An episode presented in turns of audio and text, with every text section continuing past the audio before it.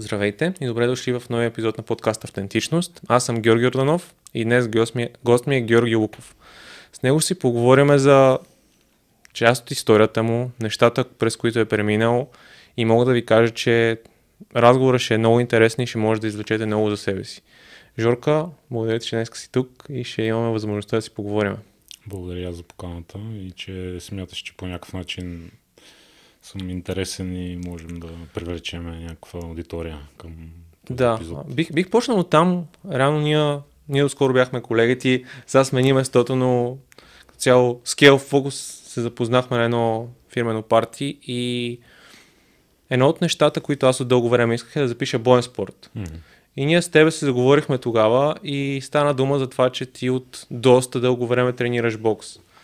И ми каза, има една зала в Студентски град, да. Там тренирам от доста време, хората там са много пичове.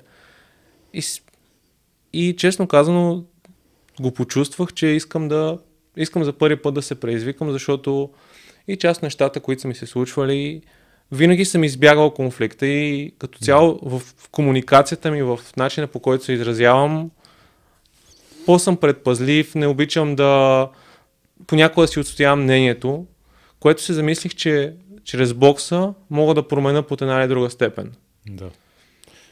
Ми, до някаква степен, честно да ти кажа, когато си се заговорихме тогава, аз в тебе видях много общи черти, които наблюдавам и в себе си. С всичките тези неща, които сега ги изброи, с а, страх от конфликта, с страх от влизането в някакви по-агресивни спорове и така нататък. А, и аз също с, точно с бокса и с бойния спорт а, се боря с тези, тези неща, защото според мен все пак малко или много е добре да човек да, да ги преодолява тия неща, защото нали, все пак ти създават някакъв вътрешен некомфорт и не, не е много добре. Особено да, като е, си мъж и... Да, именно, да, и някак си влияе и на самочувствието, на увереността. Влияе и... на всичко. Да, да. Но все пак е, трябва да има някаква, някаква граница, трябва да се сложи тук, когато говорим за увереност, самочувствие и, и тези неща, е, и его, най-вече его. Поне това са моите разбирания. Да, да не, да не премина в арогантност и върху това да уменията, които трупаш чрез даден боен спорт, да го прилагаш в, навън на улицата с обикновени Именно. Хора. И аз, честно казвам, едно от огромните ми притеснения да отида в дадена зала е, че нямам познати, не знам каква ще е динамиката там. Не знам дали няма да отида първия път и директно ще ме натупат доста здраво и ще се откажа. Което при нас, защото аз вече... Да, ти си част, да, абсолютно пълноценна част да, групата. В... Съм много, бях много приятно изненадан от отношението от това, че не те, не те пускат директно на спаринг или нещо такова и отнема процес, докато стигнеш до това. А, именно, да. Ние с... също е Жоро, нашия треньор. Там много жоровци сме събрали. Ние, да. Там ако не си... Ако кажеш Георги, се някой ще се обърне. А, с Жоро, като цяло, това ни е философията, нали? Георги Драганов, всъщност се казва нашия треньор, който е и мой личен. Ам...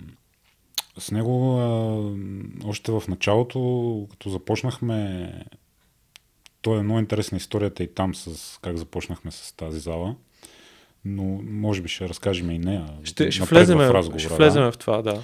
Но нашата философия е точно такава, че искаме, искахме да, да, да, да, да направим една група, която се събираме там, забавляваме се, същевременно се опитваме да надграждаме по някакъв начин уменията си.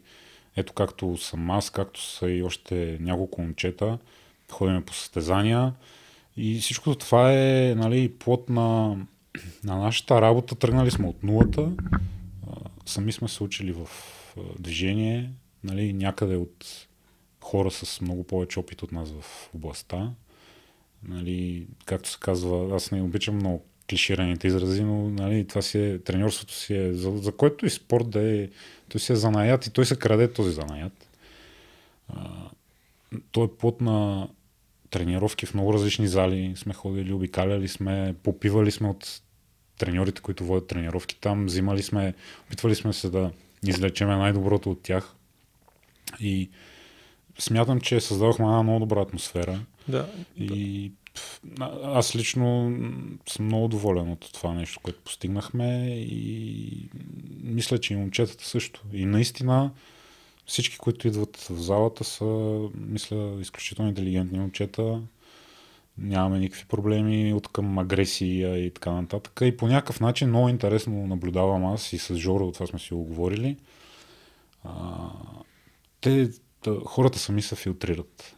Тоест, самата атмосфера, която сме създали, тя не позволява на хора с, друг, с други възгледи, с, с друго мислене да, да, да издържат дълго. С други цели. С други цели, да.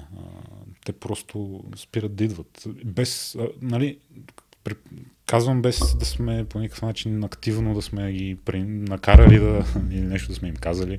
Те просто не се вписват в, в нашата малка общност там, която сме си създали. Да. И преди да почнем да отидем в общността и това, искам да, да се върнем и реално, защото част от твоята история за мен, която е много впечатляваща и да. Когато сме си говорили, е, че ти преди да започна с бокса, си бил с доста наднормено тегло. Да. И това, което си ми казвал, доколкото не знаеш колко килограма си бил, но да. Си чупил кантари. Чупил съм кантари, мебели и всякакви такива, да. Да. Искам да започнем от там, защото у нас това го виждам като проблем. И сред, и сред, То, по, да. И сред по-малките... Едното е хранителните навици, което ще стигнем, но това, което се възпитава в семействата като начин на хранене, как децата да буквално да се тъпчат. Защото една от историите, която ти си ми разказвал за дядо ти, който буквално ти е казвал яш, яш, яш, а ти си бил вече заситен.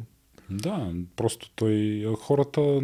Аз съм родом от едно малко градче, казва се Костандово, намира се до Велинград. Хората там, те са си, нали, смисъл, само по-възрастните, доста традиционни традиционалисти. А, тази история с дядо ми, нали, той а, те искал, нали, чисто така от, от загриженост към мене да... Аз, примерно, си изяждам порцията, той ме пита дали не съм гладен още, аз съм казвам не. И той настоява да ми сложи допълнително и аз в един момент се съгласявам и си изяждам и допълнителното, като най- послушно внуче. Да. Но това в един момент се, по- се случва така, че става един много неприятен навик. И в крайна сметка почвам, започнах да губя мярка. Не знам, т.е. с най-просто казано ядях, докато не почувствам физическа болка.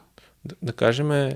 За да добият хората повече контекст, това на кои години се, се случва? Ами, от малък ли да, си бил с... Да, защото да. Ти като цяло имаш по-голям скелет, да, по-едър си. От малък ли си хавал повече, покачвал си килограми, бил си с наднормено тегло? Да, винаги, да, от малък съм бил по-едър от връстниците ми. А, това винаги е било така. И по-висок съм бил и по-така, по-масивен. А, честно казано, това ми е създавало и много сега комплекси, не мога да кажа, но неувереност, а, такива неприятни чувства, нали. Особено за едно дете, нали, знаеш как... Чувствал си се различен? Чувствал съм се различен от една страна, от друга страна децата знаеш как, примерно, как се подиграват с по-пълнички, задължително това. Да, а и е странно, ако си, защото ти си добродушен човек, не, бягаш от конфликта поначало. Аз се изпълням в Лозен как имахме, ние се готвиме за събора на Лозен до година в залата, но това е една друга тема. Та... В Лозен имаше едно момче, което така беше по-високо от нас, доста по-пълно от нас и, и това... И това, че той позволяваше ние да, да го тормозиме, все едно отключваше още повече, за което наистина в момента, като се мисля, доста съжалявам, като че съм го имал това като поведение. Да. И, и, и реално възрастните около нас не са, на, не са взели мерки, за да, за да прекратят целият този конфликт. Да, аз също съм изпитвал, нали, такива, такива моменти. Но това вече е плод и на, на, на характер, според мен. Тоест, аз съм си поначало малко по-затворен. От малък съм така. Малко по-трудно. Всъщност, лесно създавам, лесно комуникирам с хората. Нямам проблем с социалните връзки, нямам проблем с комуникацията, но въпросът е, докато започна, докато се отпусна, ми е малко трудно. Да се отвориш. Да, и даже в момента това, което го правим с тебе, този епизод, аз по принцип имам така, аз ти бях споделил още, когато ме покани, че имам проблем с а, изявяване пред камера. А, даже в момента се чувствам така леко предизвикан, нали, леко... Но, но пък все пак аз доста дълго време работя върху това да го преодолявам. И това е една от причините да се съглася да дойда тук, защото искам да се провокирам, да преодолея един мой, нали, нов страх, който, нали, не съм имал възможност до сега да... И другото според мен, което ти позволява да преодолееш този страх, че ти имаш какво да кажеш. Има какво да допренесеш, защото за мен като цяло има подобрение в това как се гледа на бойни спортове у нас, защото аз преди да се запиша и сега, когато съм сред вас, имам коренно различно мнение. Това е едно от нещата. Как трансформацията, която си, която си направил чрез бокса относно начинът ти на живот, е много ценна и би помогнала на много хора да си кажат, щом той може и аз мога. И това е едно от нещата, които искам това като платформа да, да го има, за да може да, да си помагаме едни на други и да изграждаме по-добра общност на това, че Ти имаш, ти, ти имаш определени качества, които си помогнали да, да, да стигнеш до тук. И хората могат да ги видят и да се опитат да ги интегрират в техния си живот. Ами в интерес на истината, аз също много искам и много бих се радвал, ако мога по някакъв начин да, да вдъхновиме някои човек, някои хора, които искат много да постигнат, дали ще в бойните спортове, дали ще с... визуалната си промяна със сваляне на килограми и да, да по някакъв начин с този епизод да, да, да им покажем, че всъщност може това да стане и че не е нещо магическо, не е нещо, нали, не е нещо от приказките, да. Няма някаква тайна, няма, няма вълшебно хапче, вълшебна рутина или каквото и да е друго магическо. Няма. Всичко е въпрос на много труд, на много постоянство и борба със себе си най-вече. Защото всек, всеки един човек има травми от детството, всеки един човек има психологически някакви такива има проблеми. Има си негови демони. Да, има си, няма, няма, няма човек, който да е, нали, да, да няма някакви травми, да няма някакви проблеми, които по някакъв начин да му пречат и да го спъват. Всички сме несигурни в дадени моменти, всички изпитваме некомфорт с различни ситуации, при всеки е различно. За мен, нали, за мен може да е едно нещо, за тебе може да е друго нещо, за трети може да е трето нещо. Не, няма строга дефиниция какво е това нещо, но, но го има. При всеки го има и дори при най-успешните хора. Абсолютно. И искам да се върнем на, на твоята история, на това, през което ти, ти си преминал. И до каква, каква беше най-ниската ти точка, от, от гледна точка на, на, да. на най-много килограми и да си се чувствал най-зле? Да. Ами, ние започнахме малко, май прескочихме. Значи аз от малък съм имал тези така, проблеми с килограмите и не съм се чувствал добре в кожата си. А, в тинейджърските години може би имаше един период, в който така си бях задействал да почвам. Аз всъщност винаги съм спортувал. То, това е интересното, че никога не съм бил от децата, които да... Макар че и аз като бях тинейджър, нали, нямаше още толкова масово, а и още повече в градче малко, в което аз живеех, имаше компютри. По-скоро популярни бяха компютърните зали, вкъщи домашни компютри имаше много малко хора, нали, все още. И нямаше чак толкова предпоставки аз да седа на компютъра примерно цял ден и заради това да кажем, че съм бил, нали, пълен. Спортувах. Много обичах да играя в футбол, примерно. Това ми беше една от страстите тогава. Ти си ми казваш, че с брат и двамата сте били да, централни да, защитници с, много дълги години. Но... С брат ми си бяхме, да, и си играехме в футбол, нали, естествено на малки врати, не на, на голям терен. И си правихме в интерес на истината доста здрави мачове. Правихме си там турнири, в които си имаше момчета, които са примерно дори професионални футболисти в футбол, по различните отборчета, които се събирахме. А, волейбол също съм, съм, така, съм правил наченки да, да, да тренирам. След това, като започнах, като станах студент, като дойдох в София всъщност, учих в ЛЗАГА и там а, започнах да играя хандбал в отбора на университета бях даже, а, което също много ми харесваше. Хандбала е доста здрав спорт, доста мъжки спорт и така доста ми допадна тогава. Но проблемът беше, че ядях много и естествено няма как, нали, смисъл, когато приемаш повече калории, отколкото изразходваш, няма как да, няма как да стане по-различно от това да качиш много килограми. Според теб, защото ние и затова ще се поговорим за калориите, на колко калории си бил тогава дневно? Оф, много трудно да кажа, но на доста най-вероятно. Има, бил ли си на около десет хиляди калории? И може и да съм стигал в определени дни, примерно в празници или нещо такова. Сега ежедневно едва ли, но, но да, как, доста. Каква доста... е била хранителната ти рутина тогава? А, ами, общо взето всичко, което е, до което мога да се добера лесно и което ми е вкусно. Абсолютно без никакво съобразяване в това какво ям и какви са количествата. И то даже... Когато ми е вкусно, количествата, пак както казах, бяха до тогава, докато не ме заболи корема, докато не, физически не изпитам някаква болка и не мога повече просто да поем храна. Mm-hmm. Примерно, да, да, за да материализирам нещата, съм ядях по един хляб на хранене, не на ден, а на хранене. Или можех да изпия една бутилка кола, два литра, без проблем. Или... Много ядях, понеже живеех в студентски град тогава и нали, все пак тук бедни студентски години, нямаш кой знае колко средства, гледаш по-евтинко да минеш и много тогава ядях от тези закуските, които са от фурните. Банички, да. Кремички, всякакви. Да, е такива, да. Е такива, колкото мога. Общо взето.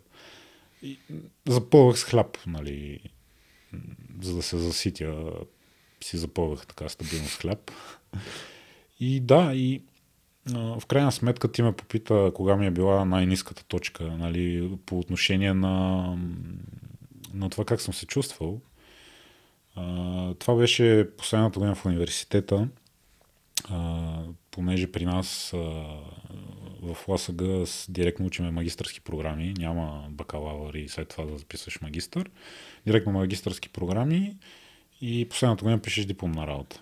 И точно тогава, когато трябваше да пиша дипломна работа, ми беше най-периода, в който бях най- така, най-много се отпуснах тогава, защото си стоях в къщи. Намалил си актив, активността? Абсолютно, да. Абсолютно активността бях намалил.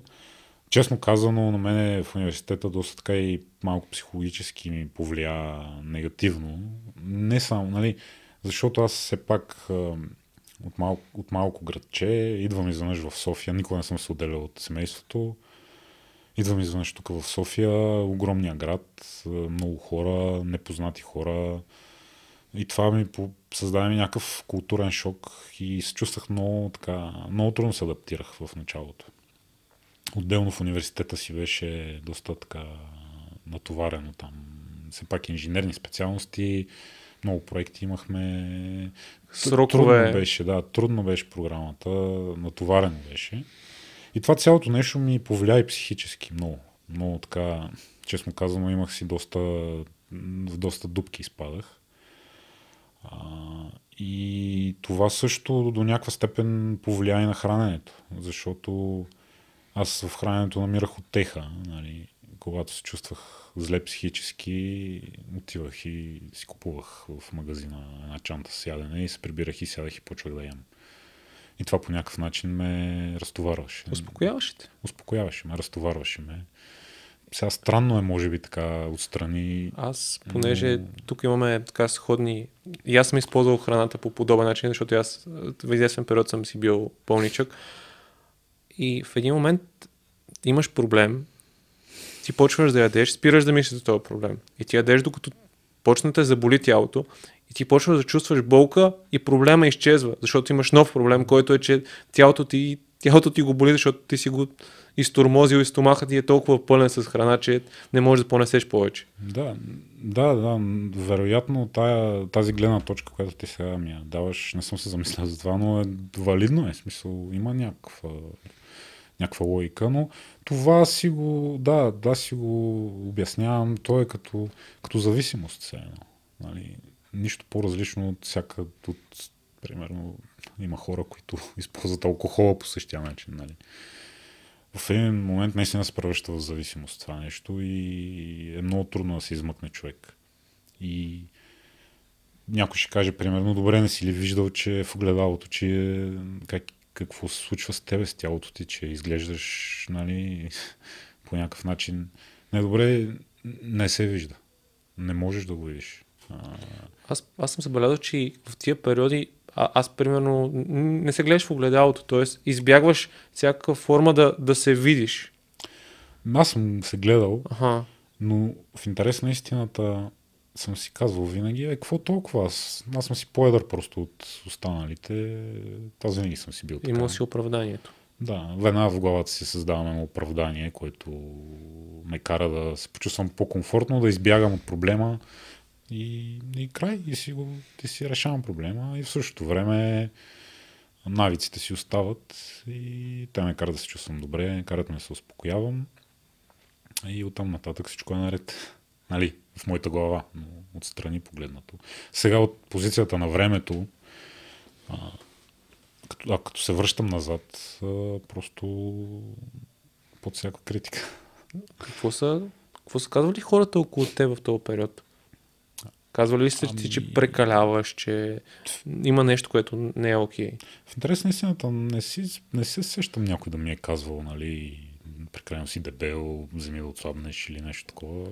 Може би все пак това е... Не, да. а, аз имам предвид по-скоро как се храниш. Има... А, не, не, не, също. Не. Това пак, което може би е част от нещо, нещата, които искаме да засегнем, е, че повечето хора нямат култура на хранене. Може би в последните години започна да става по-така, може би и по-модерно с всичките тези диети, диетолози и така нататък. Но и, и вече с а, навлизането повече на интернет, нали, когато имаш повече информация за нещата, но тогава не. И повечето хора и тогава и сега смятам, че все още нямат култура на храненето. Естествено, сега аз не искам тук да се превръщам в... Не съм диетолог, не съм, нали, експерт в областта. Просто чисто заради това, че се занимавам със спорт малко по-сериозно и по някакъв начин, нали, съм се опитал за себе си да чета доста източници, да си верифицирам съответно правдоподобността на, на съответните източници. Просто мога да изразя една гледна точка, нали, едно... на посока, в която някой да се опита да, да, да, да, да, да намери някакъв смисъл в това нещо. Да. И каква беше повратната точка от това да супер много да се храниш, да буквално да имаш представа колко килограма си бил в този, в този етап? Ами за килограми нямам представа колко съм бил, защото общо взето имах кантар вкъщи, който теглеше до сто и петдесет килограма. И просто ми даваше грешка, като се кача. В смисъл такъв, не знаех. Но положението беше тежко. Чупил съм столове, чупил съм легла. Не, не, да, просто... Да, да, то си е... То, то, да, то си е. няма, няма нищо за криене тук. Да. А, при положение, че, нали, все пак съм доста едър и числото на килограмите е било голямо. Съмнявам се, че може би и до двеста съм стигал. Да, защото ти в момента си около сто и дванадесет. сто и дванадесет. Да. Да. Възможно... Числото на килограмите е високо, да. И сега като число е високо също, но аз се чувствам много добре, между другото, сега.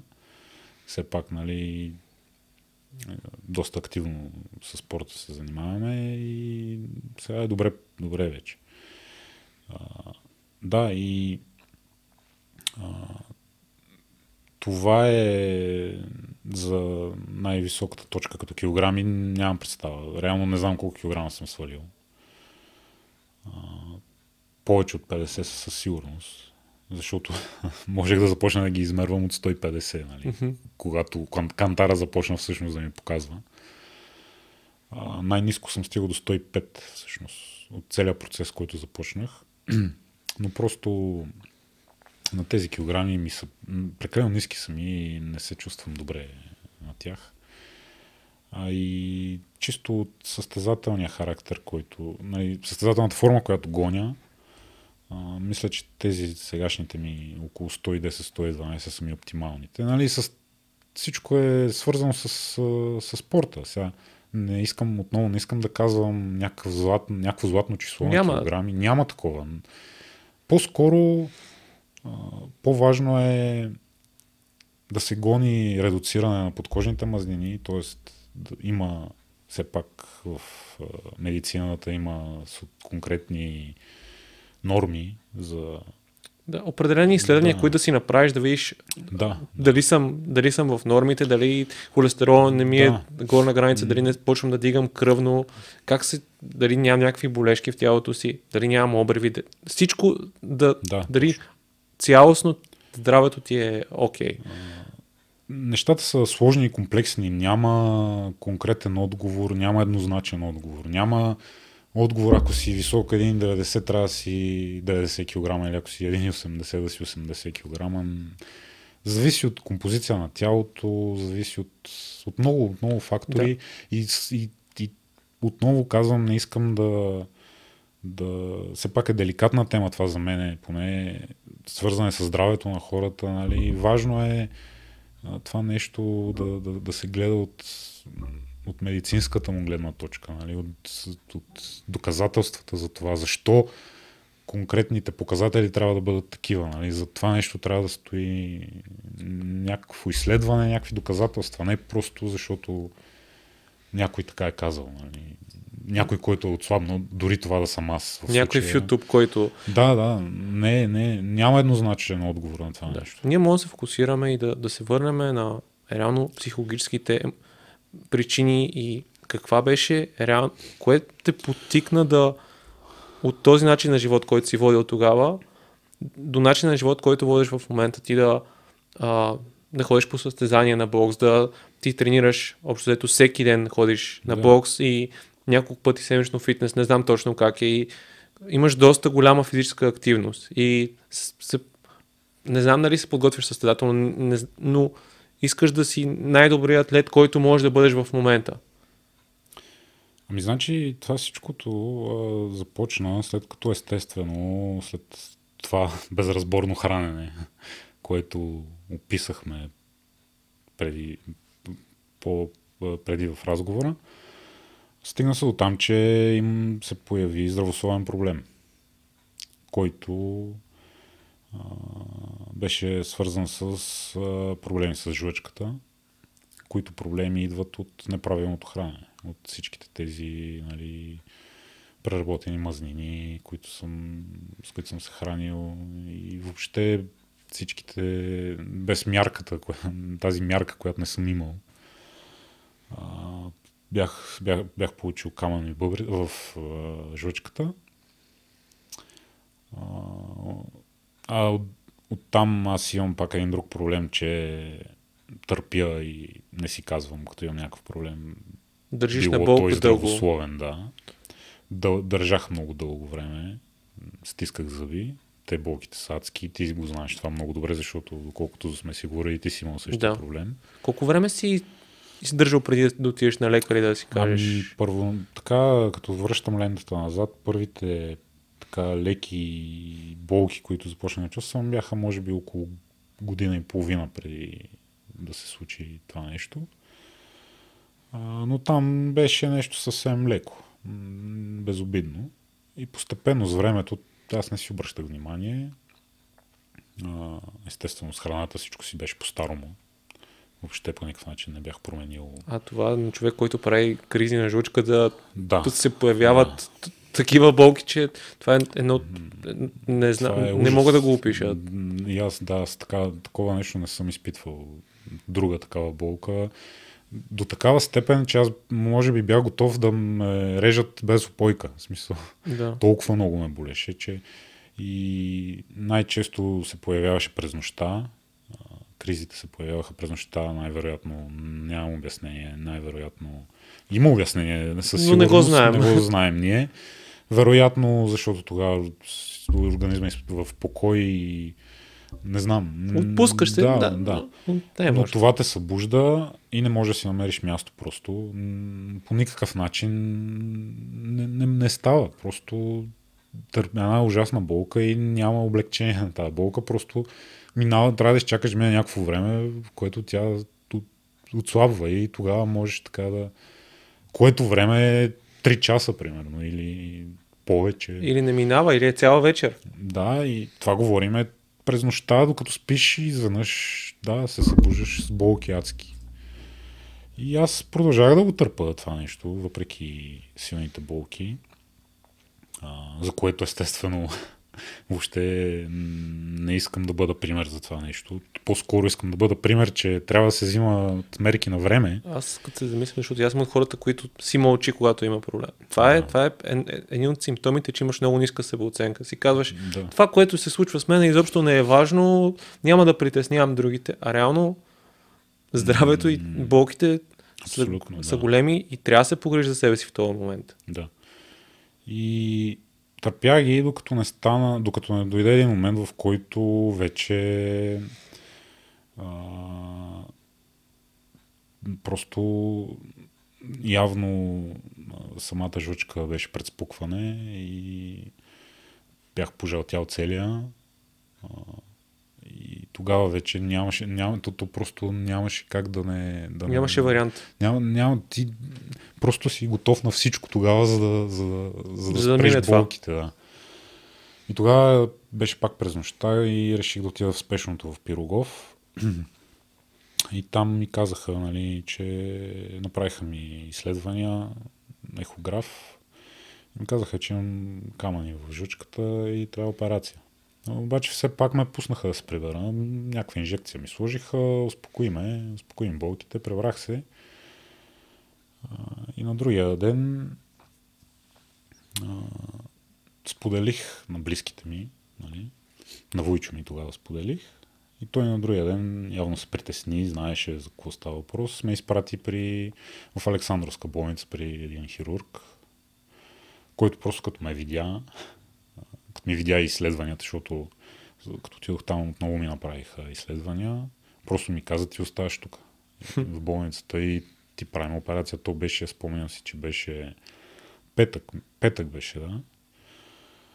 И аз естествено се възпротивих на това нещо, защото вече ми беше минала кризата, не чувствах някакви болки. Окей, okay, съм си... Да, да... Добре се чувствам. Няма да. проблеми. И той тогава ме погледна и ми каза, ами ако изчакаме до утре, може и да те няма повече. И мене това ме стресна страшно много и се съгласих. Аз точно това си мисля, че понякога е нужно хората около тебе да ти кажат да, да, истината. Грубо, грубо. Буквално, да. ако си дебел, да ти кажат, да, дебел си, да, брат, направи нещо, защото не отиваш на добре. Или болит, отиди на лекар. Да. А лекарите, нали... Сега той се опитваше първоначално да ми го каже по-деликатно. Аз... Но като вижда, че... Да, да, да. И което всъщност ме удари. Това нещо ме удари наистина. Ударите реалността. Удари ме реалността, да. И ме оставиха в а, болницата. Сложиха ми системи, вероятно някакви антибиотици. И на другия ден беше почивен ден, си спомням. Uh, и те дойдоха сутринта да ме видят след цяла нощ на антибиотици и то ми беше минало, явно, явно имало някаква бактериална инфекция вътре и от антибиотици тя я, я е потиснала и се чувствах много добре, между другото. И идват сутринта, рано беше на визитация, питат ме как се чувствам, аз супер, много добре и те ми казаха, влизаме в операция. И то тогава вече нямаш много, в смисъл... Нямаш много време да влагаш чувства и да емоции, каквото и да е. Нямаш, не можеш да се страхуваш и не можеш да избягаш. Нито можеш да се страхуваш, нито можеш въобще каквото и да, из, да е да изпитваш. Няма, не мога да кажа, че ме е било страх. Даже напротив, не ме е било страх. Те започнаха, нали, да ме обработват там, вкараха ме в една операционна, ти всичко виждаш като по филмите, нали. А... Почнаха ми включват най-различни апарати, системи, маркучи и всичко. И в един момент просто заспах и се събудих в реанимацията. Тогава бях, защото бях в тежко състояние наистина. В смисъл, състоянието ми беше наистина доста тежко. Да кажем, че ти тогава си бил, ти, ти си бил с много надномно тегло и са те рязали цялостно, да. Не е било такава операция. Не, ня, не беше лапароскопия. Да. Лапароскопия, да. Поради причината, че просто бях много дебел и нямаше как да се, чисто технически нямаше как да се изпълни. Да. Това ми го обясни хирурга. И всъщност аз, нали, за това нещо съм и много благодарен в болницата, защото те много така абсолютно професионално беше всичко. Отношението беше много добро. И аз тогава, нали, трябваше да стоя в реанимация, която, нали, не е реанимация от типа на тези, които всички са вътре в безсъзнание, нали? Е така след операционна реанимация, в която просто ти следват малко по... Обстойно. Малко, да, закачен си на различни апарати и мерят ти кръвното постоянно и така нататък. Просто те следят състоянието. Един вид, нали, докато влезеш пак в... Бил си в някакво критично състояние, докато влезеш пак в някакви нормални показатели, чисто okay. химично. И там, общо взето, няма много какво да правиш в реанимацията, защото нямаш телефон, нямаш дрехи дори, нямаш. Ти си покрит само с един чершав и отдолу няма нищо. В смисъл, вързан си на различни апарати. И от мен излизаха осем дренажа, осем маркуча от корема ми, което това беше много стресиращо. Нали? Аз, когато и... мен ме оперираха, имаше... Три, нали, на три да. места са били да. и, и спомням колко ме болеше, пък да. камо ли... И това беше много, едно от най-стресиращите неща. А, и там вече аз бях решил, че, нали, съм, наистина съм ударил дъното с това нещо, защото там, както казах, няма много какво да правиш и почваш да си мислиш. А аз по принцип съм такъв човек, че доста мисля, в смисъл доста така обичам да се затварям в себе си и да си мисля за... реалността, за решенията, които съм взел, за грешките, които съм направил, и там имах много време да ги мисля тези неща точно. И общо взето, извода, до който достигнах, е, че аз съм си виновен за всичко сам. И че също аз съм човека, който може да се, да се изкарам от тази ситуация. Нали? И си казах, че ще изпълнявам абсолютно всичко, което ми казва доктора. Абсолютно всичко. Колкото и да ми е трудно, колкото и, нали, да ми коства. И веднъж оправили се, ще започна да се занимавам с някакъв спорт сериозно, с това да оправя храненето. Така че да бъда просто, да, да, да вляза в някаква прилична форма. Никога не съм имал за цел да ставам боксьор, шампион на България, треньор да, или каквото и да е друго. Най-общо взето да не чупиш кревати, столове. Да. И да, като изляза навън, да се чувствам добре, да като си отида да си пазарувам дрехи, да мога да си намеря дрехи, нали, нормални. Защото сигурно тогава и дрехи. И дрехи ми беше трудно, да, аз съм си купувал няколко пъти хиксела. Сега не си спомням точно, но огромни, огромни. Имам, даже мисля, че имам вкъщи някакви такива, които съм си запазил. То е нещо огромно. Двама като мен в момента могат да влязат в тях. Тук ще го опънем отзад. Трябваше да донеса. Завеста, да. И така, и това, това просто, просто имах много време това нещо да си го обмисля, нали? И да, да взема решение, че наистина трябва да го направя. И започнаха рехабилитации, започнаха всеки ден да те карат да ставаш, а то сега ти, не знам, при тебе, понеже при тебе било с лапароскопия и значително по-малки отвори си имал. При мен разреза е от а, слънчевия сплит до пъпа. А и това нещо, като се изправиш на прясна рана, е много неприятно чувство. Болката е огромна. Ужасно е, ти не можеш да се изправиш напълно. Но просто те ми казваха ми, това просто трябва да ставаш и да се движиш. Това е най-доброто, най-добрият начин да се възстановиш бързо. И аз просто го приех това и започнах да ставам и да се движа, разбираш. И, и в интерес на истината, всеки, със всеки изминал ден аз виждах, че днес, примерно, ако стана и от тук до, до направя две крачки, а, ми е много трудно, на другия ден мога да направя три крачки вече. И така, малко по малко, а, нещата тръгнаха много добре при възстановяването всъщност. Възстанових си се абсолютно по график, а, всичко беше перфектно, без осложнения.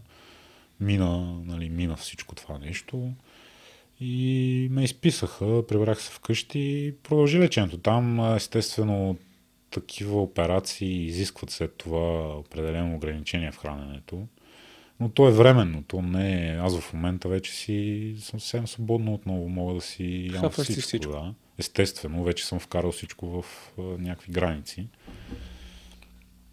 и аз тогава много исках да започвам да вече сериозно да спортувам. Много исках да, да, да видя тази промяна, визуалната промяна.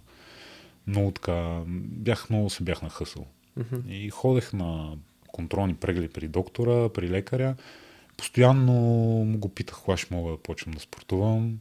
И той, нали, отбиваше ми тия мои желания, защото все пак си беше голяма, голям разрез и поне три месеца той ми, той ми казваше, че са необходими поне три месеца за това таканта да зарасне. Нали? И... Но за щастие, понеже, както казах, вървеше добре възстановяването, той на втория месец ми разреши да почна леко да тичам. В интерес на истината, аз малко пак стиснах зъби тогава. Малко го поизлагах. Болеше ме. В смисъл, чувствах болки още. И започнах да правя тичания, като...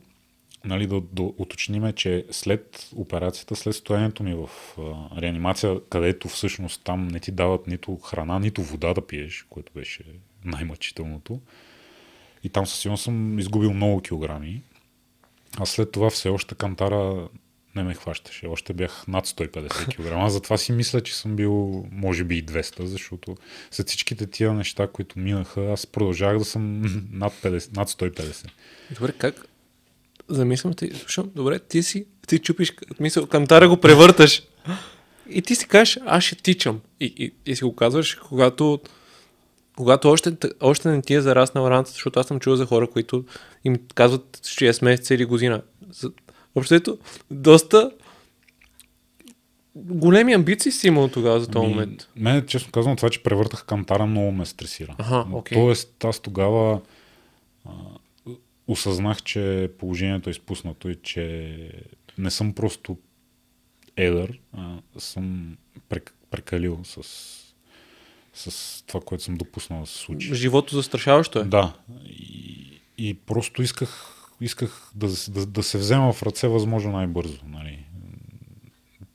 Даже до някаква степен, пак, което не, не искам да бъде добър пример, бях ядосан на себе си тогава. Аз... Много е интересно това, че го казваш, защото когато, когато, те, когато преди да почнем записа, аз те, ти, нали, беше объркал метростанциите и аз се ядосах на себе си, защото не съм ти дал точния адрес.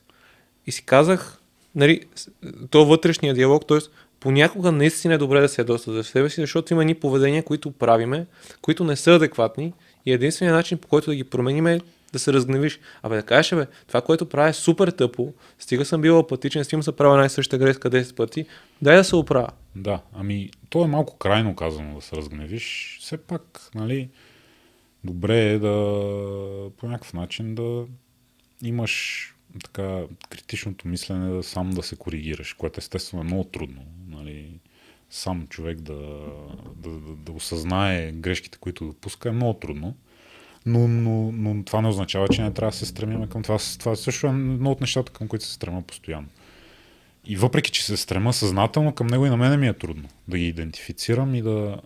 И то в допълнение на това да ги идентифицираш е да, да вземеш предвид това нещо и да, да правиш някакви действия, защото много често тези грешки са плод на някакъв навик, на някакъв комфорт, на нещо, което с твои убеждения, може би дори. И е много трудно ти да си ги пречупиш тези неща, да си ги загърбиш и да си кажеш, бе, не съм прав, сам да си кажеш не съм прав и да започнеш в друга посока да вървиш. Това също е много трудно. Както има един, в който използваме с приятелите. Построиш си комунизма, удобно ти е начинът на живот, да. който си водиш, и ако нещо не те разклати стабилно, да, да, да. най-вероятно няма да излезеш от начина. Абсолютно, да, да. А, и така, да. И започнах с тия леки тичания, които естествено не бяха нещо, кой знае какво. В смисъл, някакви, някакви кратки интервалчета, колкото, издър, колкото издържа. Тоест това колко? четиристотин метра един километр? Не, не. По-скоро на време, по-скоро взимах един хронометър ага, okay. и, и си пускам една минута, тичам, една минута почивам и така започнах всъщност. Нещо от този сорт беше. Километрите и тези неща дойдоха след това, доста okay. време. Нали, първоначално просто идеята ми беше да си направя една, една прогресия, т.е. това, което забелязах в реанимацията, когато бях, че днес като направя две крачки, утре мога да направя три, така и тук се опитах да го приложа същото. И то всъщност това работи. То това работи в всяко едно отношение, и в бокса, и в живота, и в... с всяко едно нещо, което ти е трудно. Ти трябва просто голямото, сложното нещо да си го разбиеш на достатъчно прости за тебе по-малки компоненти, така че от една страна да успяваш да се справяш с, с тези задачки, малките, които си, които си ги разбиваш, но също така и да ти бъдат все пак по някакъв начин да те провокират все още, да изпитваш леко затруднение, защото не е добре да имаш комфорт. Аз това осъзнах, че трябва да бягаш от комфорта. Когато имаш комфорт, това те, така ти създава едни лъжливи чувства, които са много вредни за мене. Много... Просто не те карат да се развиваш. Стоиш на едно място, мислиш си, че се справиш супер добре, но, но то не, не е така. така. Да, не, не е така. И аз много ясно го виждам покрай подкаста и това, което се случва е, че особено когато се е пред хора и хора, които не те познават, и хората виждат къде допускаш грешки, къде допускам грешки, и в един момент дискомфорт ми е, когато някой ми ги покаже, защото си казвам, бе, аз се справям добре, нали, дал съм всичко от себе си. Не, реално има неща, които не правиш добре, и когато някой си ги каже, е добре да се вслушаш. Не. Разбира се, ако ти ги каже по-адекватен и смислен и аргументиран начин. Естествено, да. Сега то, тази критика, която е безсмислената, нали, просто защото някой така си е решил да те критикува, нали, то не е много. Но пък от друга страна харесвам грешките. Грешките са много хубаво нещо. Не знам, повечето хора. И аз също де, преди така съм бягал от тях, било ме страх да допускам грешки, но в крайна сметка ти, щом допускаш грешки, точно това е индикатора, че нещо ти е достатъчно трудно. Нали? И че нещо се случва. И че нещо се случва, че, че не си в комфорт. И, и всъщност грешките са много полезни, ако се възползваш от тях, ако си ги анализираш и ако се опитваш да, да вземеш поуките, които те ти дават. Естествено, това нещо е малко по-сложно. В смисъл, по-лесно е да си в комфорт и, и да не се налага да анализираш. Това, то това си е... Его, егото си е, нали, его, егоистично. Да. Само по себе си. Иска да му е комфортно, иска да, да му е лесно. Когато се появи предизвикателство, бяга от него. Но, но ти, точно не това е, нали? Точно не това е, че трябва да се върви срещу, срещу това, което ти е комфортно, това, което искаш вътрешно, за да има развитие. Поне това е моето мнение. И, и моето разбиране тогава, особено ако си да докарва в състояние, в което очевидно има компоненти в живота ти, които не върват. Дали ще е здравето, да. дали ще е романтичните ти отношения, дали ще е професионалната ти кариера, дали ще е отношението с семейството си. Ако нещата, а пък ако в повечето един компонент допускаш една и съща грешка, нищо не ти върви, най-вероятно имаш нещо, което доста трябва да работиш върху себе си. И добре, ти какво направи? Почна лекото тичане с хронометърчето? Да. Започнах да си правя, просто да си опростявам задачата. Голямата задача беше да вляза в прилична форма. Нали, пак повтарям, не е била никога да бъда, да се занимавам конкретно с бокс и да ходим по състезания. Ще стигнем до бокса. Да, ще стигнем и до там. Задачата беше да да изглеждам малко по-нормално и да се чувствам по-добре и да, да, да по някакъв начин, ако мога да, да бъда по-здрав. Нали.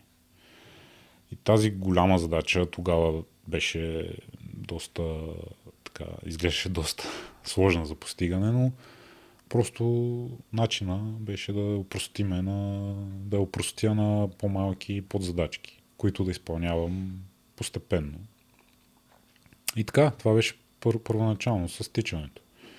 И малко по малко започнах все повече и все повече да издържам. И след това а, се появи бокс. Нали, а, а, там имахме, имах един приятел, който водеше тренировки в а, една заличка в Студентски град, малка. А, Андрей Михайлов се казва, треньор. Той всъщност е човека, който за първи път, той ми показа от нулата бокс. Аз тогава бойни спортове не, не знаех какво е това нещо. Беше ли те страх в началото или... Да, в интерес на истината изпитвах същите притеснения, които и ти сподели по-рано. Mm-hmm. Беше ме срам да отида в залата първо, защото нали, все още бях така пълен. М- Мислех си, че ще ми се подиграват другите, като отида там без никакви умения. А, беше ме страх да не ме пуснат в дълбокото веднага, нали, да примерно, спаринг или нещо такова. Но в интерес на истината нямаше нищо подобно. А, нещата си бяха абсолютно както и на тебе са познати. Нали. По същия начин в началото отиваш, почваш да учиш най-основните неща, стойка, коя ти е лявата, коя ти е дясната ръка. Как да координираш ръка и крак. Как да координираш ръка и крак, как да се движиш напред, как да се движиш назад. Тея неща, постепенно ударите един по един, нали, самата, самата техника на изпълнение. А, но, но всъщност нали, там а, беше това нещо, което търсех е, че чисто физически беше така добро натоварване. Ти, както знаеш, загрявката е много така специфична в бокса. Аз, аз не, не знам, ако си, още си превъртал кантара, не знам как си не, издържал загрявката, честно казвам. Тежко казвам. Ми беше. Още на загрявката си ми беше така доста тежко. Нали, въпреки, че пак ти казвам, аз съм бил горе-долу така, имах координация някаква и съм се занимавал със спорт. Не съм бил... Интересно е, че нали, ти си имал наднормалното тегло, но това не ти е пречило, да кажем, да спортуваш. Ти, ти си ми казал, че си имал и приятелка през голяма част от, да, от този да. период. Не си, нали, по-скоро си е бил някакъв локален проблем със здравето, който си, си имал за... Нали, и, там, и там е влияло, но си успявал да бъдеш социален, да не, защото знам за... Като сме гледали, като съм гледал моето триста килограма тяло, някои буквално не излизат от тях и нямат да. ник- никакви социални контакти. Това беше за кратък период, когато споделих в университета, когато си пишех дипломната работа. Тогава се бях затворил много и не излизах почти. Си бях така, бях се... Не знам, честно казано, не знам... Просто... Просто бях изпаднал в някаква психическа дупка тогава. То понякога ежедневието те води... Да. Може би притеснението, напрежението от това, че трябва да завършвам, че трябва да предавам дипломна работа, че там трябва пред аудитория да я защитавам тази дипломна работа. Пак, нали, тази сценичната треска, която при мен е силно изразена, това нещо може би ме накара така да се затворя и да... Защото, честно казано, при мен е това израза на... Когато съм... се чувствам некомфортно, когато се чувствам по някакъв начин, как да кажа... Притеснен. Притиснат, притеснен, аз се затварям в себе си. По-скоро. Нали. По-скоро така мълча... Страниш от друг. Да, okay. да. По-скоро съм така. И тогава, да, тогава точно пак така стана. И това беше така най-момента, в който беше най- най-тежкият момент, може би, от психологическа гледна точка. Но да, но иначе винаги така съм си бил, лесно ми е било да общувам с хората, нали? Лесно съм създавал приятелства, винаги не ми е било... Това не ти е било трудно. Това не ми е било трудно, да, да не ми е, и... и не ми е и липсвало като цяло. Да, а и какво се случи в залата? Загрявката минаваше. Загрявката минаваше. Ако не съм припаднал, продължаваме. Не, шегувам се, не. До там не се е стигло, но да, било ми е така доста тежко. И лека по лека, нали, започнах да освоявам техниките, базовите компоненти на бокса. Да кажем, че тренировката, когато ти е била загрявка и си отиваш от загрявка и отстрани и треньора почва да ти обяснява. Днес, примерно, решава, че ще учиме стойка в гард и движение напред и назад, примерно. И заставаш пред огледалото и той започва да ти обяснява как, как да застанеш, коя ти е силната ръка, коя ти е слабата ръка и така нататък. И това беше. Да, в смисъл, абсолютно както си протича тренировката и при нас, както да. И на тебе ти е познато. И постепенно, нали, там общо взето там прекарах не знам колко, година, може би година или година и половина. И после, понеже аз тогава а, залата беше в студентски град, аз живеех в Овче купил и ми беше много така далече. Много време ми отнемаше да пътувам. Като към части си пътувал. Супер много, да. И бе, не беше комфортно и тогава реших просто да сме на залата. Не, не за друго, аз с треньора си бяхме много така... Много добре се чувствах, в смисъл той си беше много добре даже, но чисто единствено заради това, че разстоянието беше много голямо. И след това се преместих в една друга зала, там а, при един треньор а, Пацо Маринов, при него започнах, Бланко България и там вече може би започнах да усещам, че искам и че, нали, че бих искал някога така. Може би си го, първо си го пожелах, помечтах си го, защото там идваха момчета, които се занимават с М М А и професионални с кикбокс. И аз като ги гледах тях и много така, много ми се искаше да, да съм като тях. А в същото време тогава работех все още по предишната ми специалност геодезия и в а, работата там имаше един колега, който също се занимаваше с бокса дълго време, Димитър Николов се казва. Той също е един от хората, които много ме запалиха. И с него, той тогава, като разбра, че се започвам да се занимавам с бокси, той супер много се въодушеви. Не знам, някакво такова му стана много приятно. И започна да ме взима с него, обаче той си беше много опитен. В смисъл, говорят и, и той тогава на ниво е ходил на състезания. И, но, нали, той е по, по, по-ниски, по-ниски килограми от мене и си ме ползваше така за, за чувалче там. Но на мене, в интерес на истината, това е едно от нещата в бокса, което е така доста, как да кажа, доста трудно за преодоляване, да, нали, да, да, си, да преодолееш факта, че някой ще те удря. Нали. Това е малко пак егоистичното, което всеки човек а, му е трудно да го преодолее. Или поне много хора, с които съм контактувал и с които съм комуникирал, са ми го споделяли, че това, това им е много трудно да, да приемат, че някой ще ги удря. На мен тогава това не ми беше проблем. В смисъл такъв, той си ме така... доста здраво. Не, може и да ме е жалил, сега не знам. Той, той си знае, ай добре. Но на мен има моменти, когато ми е било много тежко.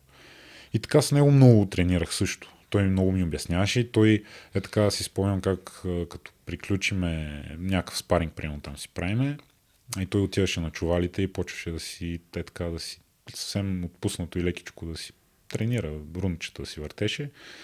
И аз се така стоях отстрани и го гледах, защото той много технично ги изпълняваше ударите и много исках, е така си казвах как много искам като него един ден да, да мога и аз така. И ти да го можеш. Да. И тия, те, тия всичките неща много ме амбицираха, не знам, много, много ме запали. Какво това... случваше, само една скоба, какво случваше с килограмите през топър? Килограмите, да, това също беше много важно, нали, защото аз виждах резултатите, те, в, с времето резултатите започнаха да се показват. В един момент почнах да... Кантара почна да показва сто и петдесет, не даваше грешка, нали? Започнаха килограмите да се смъкват постоянно надолу, надолу, надолу. И аз всъщност за една година ги смъкнах до сто и пет, това, което ти казвам, най-ниската ми точка беше около... Значи, септември две хиляди и четиринадесета започнах, някъде около юни две хиляди и шестнадесета вече бях на... Вече изглеждах нормално, нали? И което от това по принцип е прекалено бързо, нали, Крайност е. Крайност е малко. Аз тук пак изпад, изпаднах в крайност, но за, нали, нямам оправдание за това, но просто самия факт, че много сериозно удари реалността, ме подтикна да го, да го направя толкова бързо и толкова крайно, а и, и бокса определено. Това, че много, ме, много ми влезе под кожата. И то е интересно, че ти като, като си се хранил, си бил в крайност, и като си почнал да тренирал, Точно. пак си бил в крайност. Да, да, да, да, да.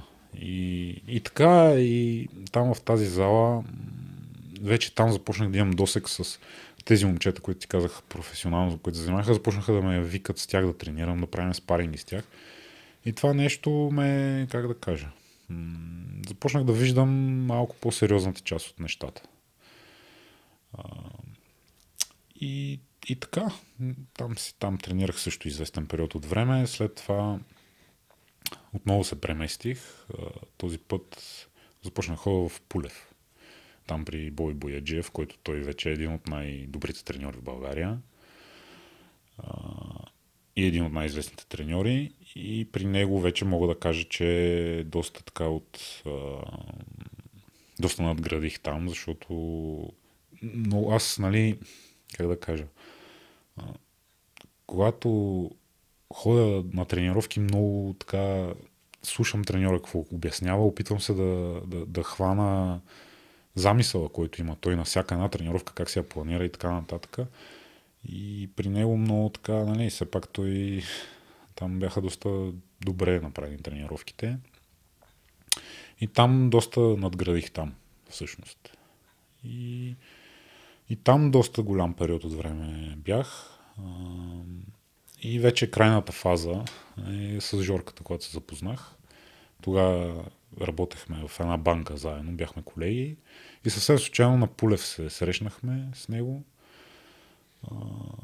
Спомням си, един петък беше, там беше в залата, правилото е в тази зала, петъците са ден за спаринг. Нали? Mm-hmm. Каквото си научил през седмицата от техниката, в петък е по-свободно и прилагаш наученото. И ние тогава се засякохме с него, без да се познаваме, без нищо. Разменихме някакви реплики, аз дори не си спомням какви точно. Дори не се запознахме тогава. Не си казахме кой как се казва. И понеделник отивам на работа и се сблъскахме в коридора просто. С, с същото това момче, с което се видяхме в петък в залата. И, и аз подах ръката и му казах, казвам се Георги. И той си подаде ръката и той ми каза, казвам се Георги. И някак си го усетих тогава така доста, как да кажа, доста... Любов от пръв поглед. Да, допадна ми още от началото супер много. И започнахме да ходим да тренираме заедно. И той тогава ми сподели, че учи в НСА за треньор. Аз му споделих, че искам да се състезавам. Това ми е мечтата. И решихме да обединиме сили и за него да е полезно да се занимава с някой, нали, по-така индивидуално, и за мен ще е полезно. Защото който пък... има амбиция. Да. И тогава се появи тази зала, в която тренираме в Студентски град. Не знам... Да, кой... казвай, казвай. Бодичек се казва залата. А... И там той дадоха му група, която да води, и ми предложи да почна да ходя там при него. И започнахме съвсем така, как да кажа, абсолютно аматьорски започнах. В смисъл, любителски даже, не и аматьорски. Любителски. И готвехме се за, за състезание, но то нямаше конкретно смисъл. Готвехме се за това да се състезавам, но нямахме конкретно състезание, на което, примерно, лятото отиваме, нямаше, то нямаше такива състезания. Просто се готвиме и се опитваме някакъв резултат, който, нали... Как да кажа, експеримен, експериментираме. Да, реално той това, което искал е да се подготвя за треньорите, и това, което искал, било е ентусиазъм, да, било да, е да, желание да, да, да правите това, което и двамата искате в този момент. Да. И съответно, нали, килограмите тогава вече бяха много влезли в, в рамки. Вече всичко беше в рамки. Аз храненето го правих. Как прави храненето? Храненето, докато се възстановявах от операцията, започнах да чета различни източници, различни... А, нали, пак опитвах се да си по някакъв начин да си изграда някаква система, с която да си верифицирам информацията, защото сега в интернет знаем, че а, всякаква информация има. А, нали, както имаше един такъв мим, на който много се забавлявам, една снимка на Ибрахам Линкълн и казва, не всичко, което видите в интернет е вярно. Нали? Да. И, и това, което започнах да правя, е просто да си търся правилни източници. Да си търся някакви научни статии и нещо такова. Сега научни статии, като казвам, за човек, който не е експерт в дадена област, е трудно да чете научна статия. Нали? Там е доста деликатно така.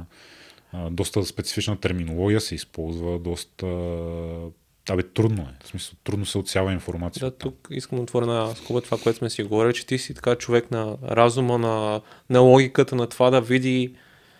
Според мен това те е водило и по пътя ти с нещата, които занимава. Чисто да, да задълбаеш, но да знаеш това защо е така, да може да, да си го обясниш на едно логическо ниво. Ами да, аз много, много държа на това да съм рационален във взимането на решенията ми. Максимално рационален, защото то пак е много трудно да... Няма пак някаква... Ако някой очаква да кажем е, не, това никой... прави и пи всяка сутрин топла чаша с изтискан лимон и три зранца черен пипер, не става. В смисъл, няма такова нещо. Много е комплексно. Както и науката е много комплексна. Сега аз не мога да седна и да чета статия ня... няколко експерта в областта на храненето, които са я писали. И аз съм запознат с всичките терминологии вътре и всичките изследвания, и всичките модели, които те са правили, и да разчитам всичките графики. Няма как да стане това просто. То и тук се появява един проблем, срещу който, който аз съм така много... И, и, нали, и работата, с която се занимавам сега, нали, с информационна сигурност, за мен това е много голям проблем, че възниква, нали, една дезинформация, която използва точно тези факти, че науката е много сложна, доказателствата за някои процеси и явления са изключително комплексни, а дезинформацията пък от своя страна предава нещата много, много смляно, много достъпно за хората. И естествено ти, когато имаш пред себе си сложен текст, сложни термини и някакъв текст, който е направен така, че с едно прочитане просто разбираш, или дори някои хора четат само заглавията. Естествено, че ще, ще избереш да се довериш на това, което ти е по-лесно да го разбереш. И да кажем а, нещо, което по-рано си говорихме, че ние като хора не обичаме да ни е трудно. Не обичаме, да. Искаме, да, искаме, когато има проблем, да има решение. Да, искаме, искаме магията да се случва, магията да е реална и И просто да има едно вълшебно хапче, което като го изпиеш, отслабваш, като го изпиеш, каквото и да е там, какво, каквото и желание да имаш, то става реално. Съм, за съжаление, не става така. Нали. И тук бих казал, като глобални проблеми, които, нали, имаме, да кажем, карантините и цялата, цялата пандемия или войната, всеки от нас има мнение и то става крайно, но ние нямаме цялостната информация, или за да имаш цялостната информация, трябва да Трябва да дариш супер много време, за да се специализираш в тая, в тая сфера. Ами тук сега, нали, тези неща с, войни, с войната и с карантините, нали,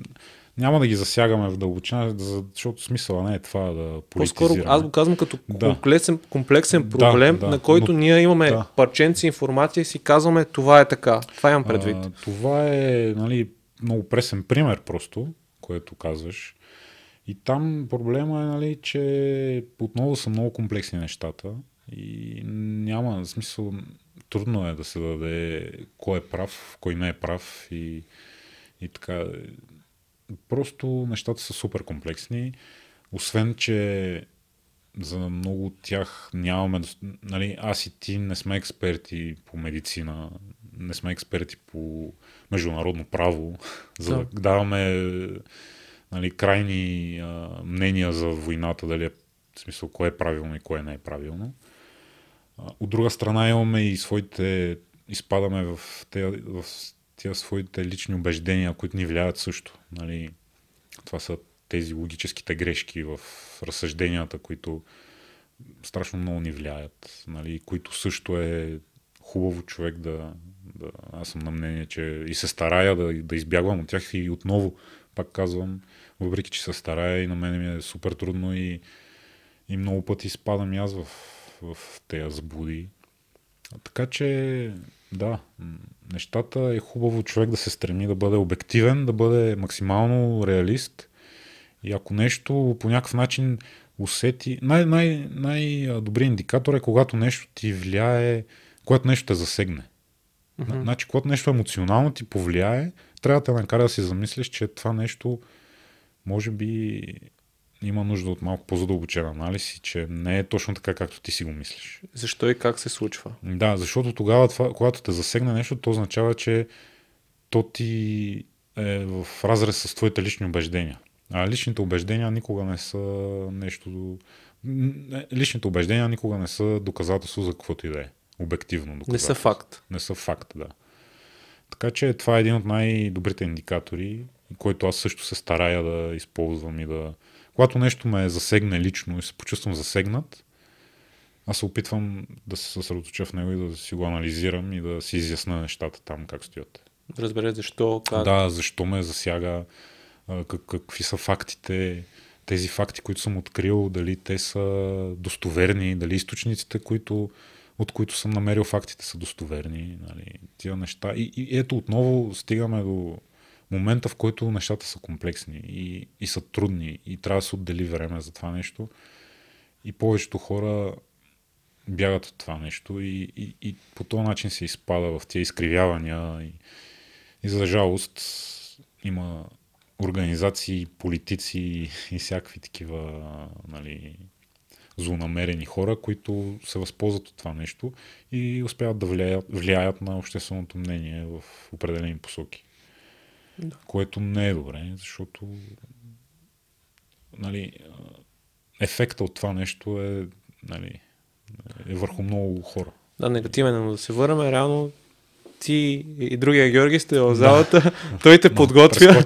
Да, да, връщаме се. А, и... Залата подготвите се състезание, което, което не знаете кога да, ще е. Което е измислено такова, но имагинерно е, не е реално, няма го още. И тренираме си, а, нали, аз а, започнах също да му помагам, когато мога там, когато той не, няма възможност да води тренировки, аз ги поемах. И така, и а, в същото време на мен също много ми харесва, да, да ми, започна да ми харесва това да водя тренировки, да обяснявам.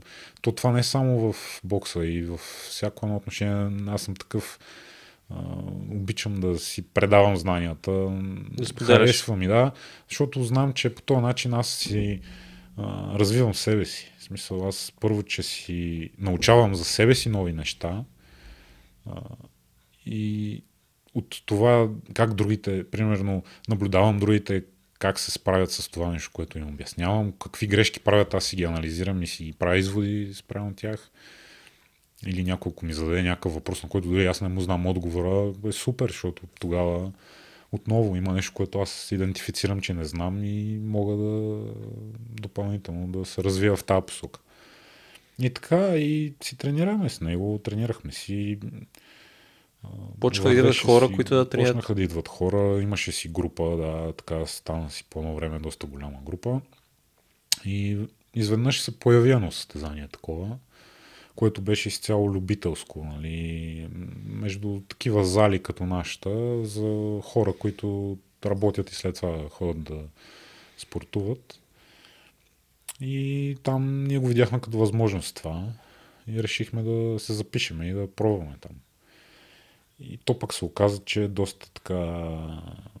беше доста сериозна организацията, доста голям като нещо, като гала вечер се беше получило. Сега силно казвам гала вечер, да.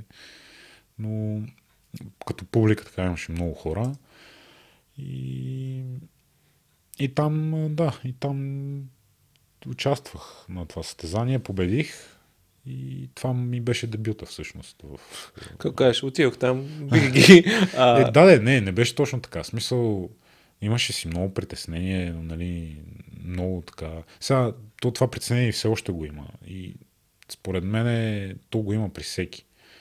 Дори и при професионалистите, които гледаме по телевизията, няма как да го няма. В смисъл, то все пак, нали, то е, то е със всяко нещо пак е така. Нали, то е приложимо за всяка една сфера в живота. Нали, ти когато отидеш на, на, на, на някакъв предизвикателство нещо. Предизвикателство, да. Най-малкото, което е ти себе си като предизвикаш, нали, се чувстваш, нали, пак не се чувстваш комфортно. Това е най-малкото, което е пък какво остава да те гледат, нали, някакви хора и, и така нататък. Колко мача имаше тогава? Еми, това не беше първия. А, еми, то е само всъщност... билдинг. Аз мислех, че е състезание или то е... А, само по един... То беше, да, то беше просто знаеш си противника, те там записват се хора, записват се и тегловите категории и организаторите си насрочват по една среща с всеки. Нали, между, между момчетата, които са записали. И това всъщност ми беше дебюта, но, но не беше просто така, нали, просто... Може би така прозвучава. Отидох, победих и нали, се върнах. Не, не, не беше така. Имаше много притеснение. Така, доста, доста усилия на волята пак ми трябваха. Защото бокса, нали, бокса, аз това го приемам малко повече от спорт е при мен. Нали. Той и философия. Нали. Както се казват, както са тези източните бойни изкуства, нали, то е малко трудно се направи аналогия, но има нещо общо. Те са и философия, нали? Та, и аз така с бокса приемам малко философски нещата. Нали? И това да победиш себе си, да, точно тия страхове да победиш, да останеш спокоен, да, да когато се качиш на ринга, нали, срещу тебе, като има още един мъж голям, нали? Той също иска да победи толкова колкото и ти, той се е готвил толкова колкото и ти. И И това нещо, по принцип, ти създава доста голям некомфорт. И за да го преодолееш, ти за да победиш противника, първо трябва да победиш себе си. И своите мисли, и своите неуверености. А както казах, при мен има много неуверености. Все още ги има. Въпреки, че доста съм успял да поработя върху това и да ги елиминирам, но си има още. Определено. А, ако хванаме, да кажем, този период, от който за първи път влизаш в залата, до момента в който печелиш първото състезание. Как, как бокса променя живота ти извън него? Тоест, защото повечето хора, които дори ни слушат и биха се записали на бокс, най-вероятно те, дори да отидат на състезание, може би до там ще спрат или няма, защото както сме си говорили с тебе и за тебе бокса е призвание. Това е нещо, защото ти постоянно докарваш нови хора в залата. Когато, когато и да отидем се някой дали от старата работа, където сама съм колега от новата работа, вече почна да, да ги водиш хората. Но какво, как бокса промени другата част на живота ти?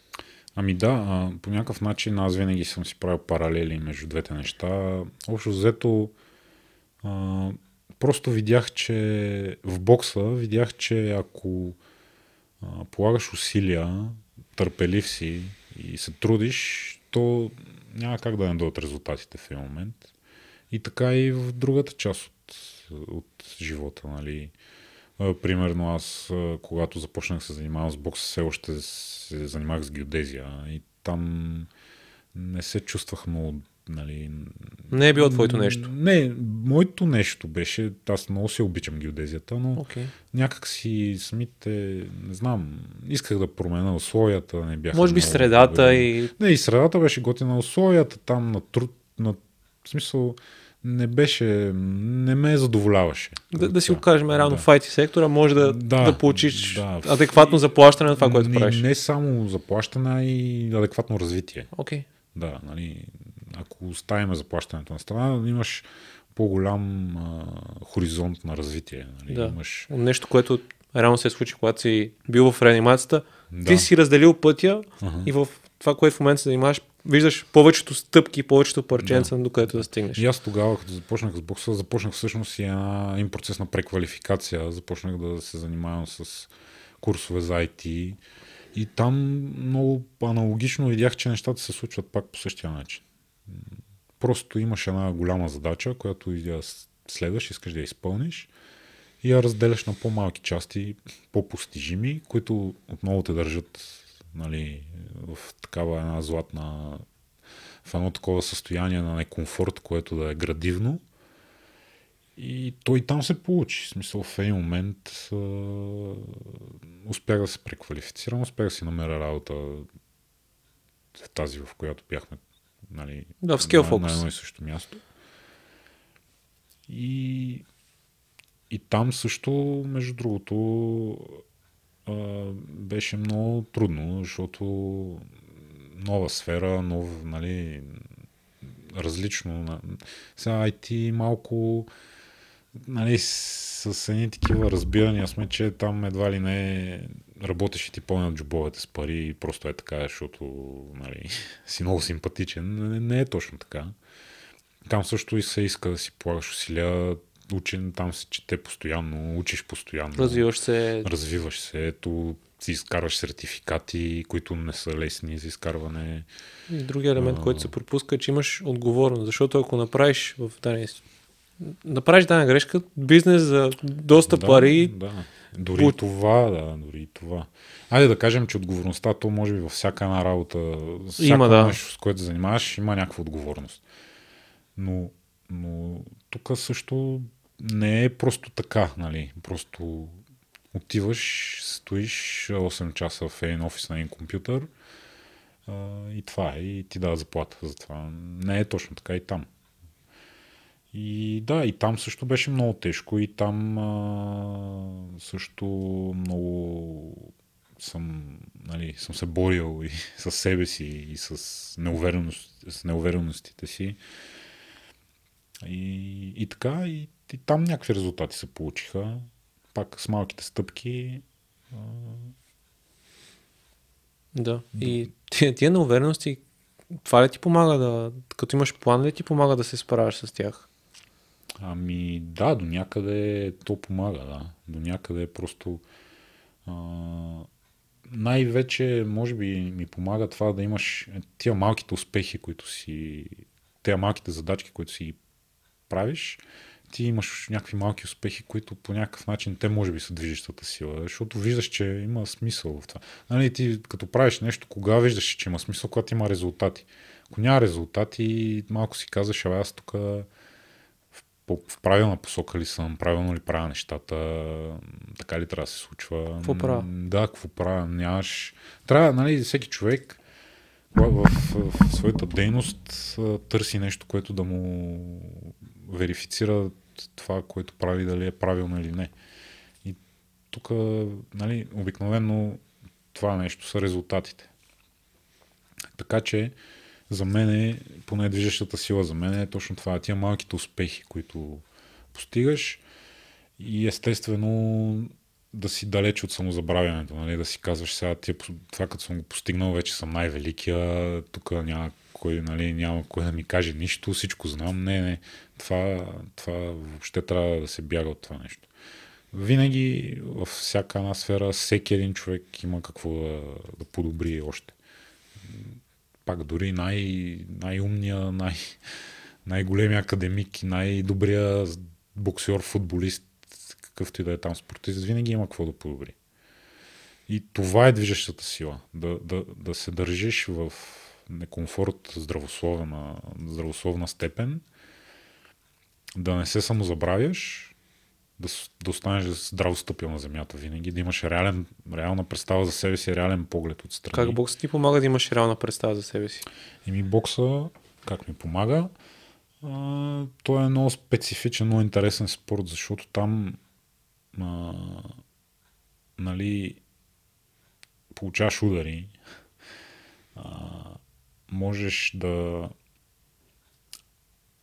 смисъл такъв а, няма как да кажеш аз съм най-добрия, в смисъл винаги може да се появи някой, който, който да е по-добър от тебе.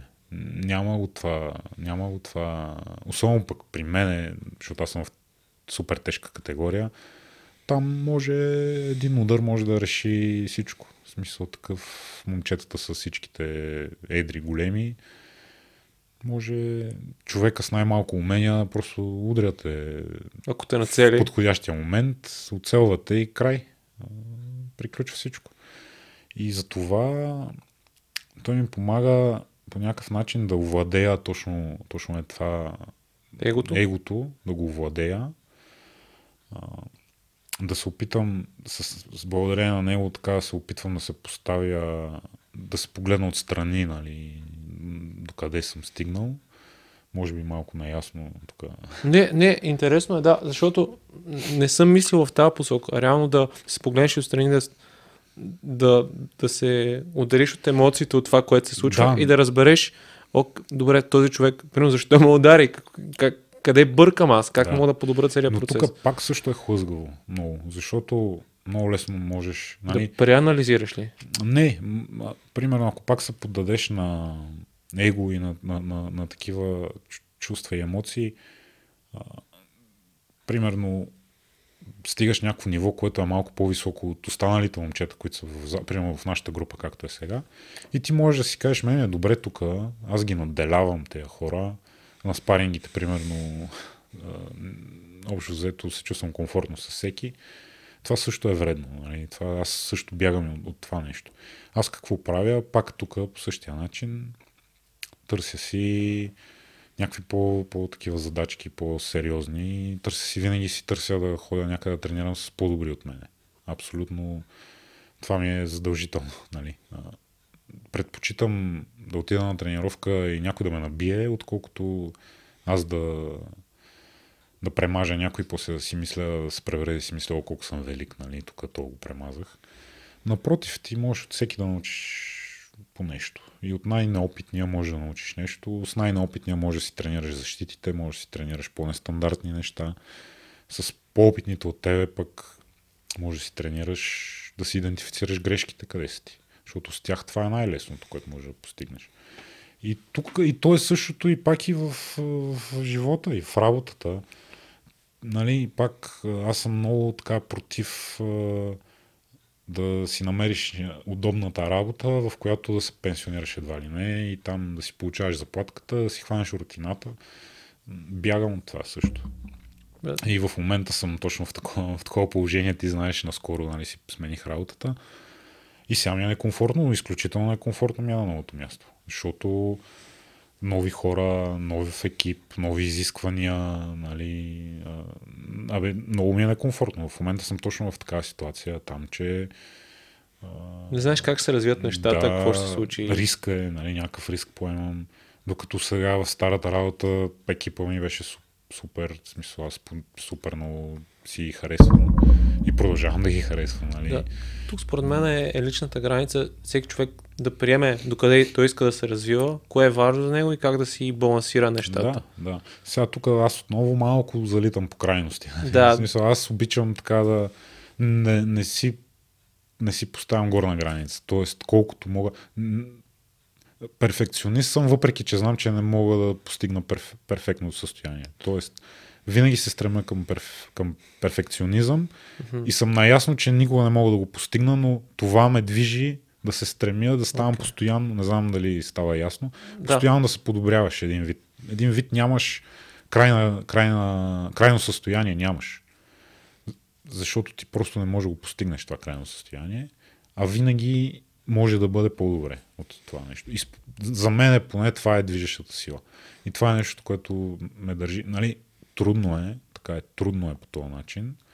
Определено моменти, когато ми е много трудно, но, но мисля, че това е... Аз, аз нещо, което си мисля, като те слушам, че бокса и като цяло, може би всички бойни спортове са такива една безкрайна игра. Тоест, ти постоянно има човек, срещу който да се изправиш и който да е различен и който да те научи на нещо ново. Няма, няма спирачка, няма... Тоест, развитието може да е постоянно. И нещо, което е друго и според мен е повлия много добре, че ти си започвал много да работиш с тялото си, защото ти и преди това най-вероятно си имал голяма част от този менталитет да, да се развиваш, да е такова.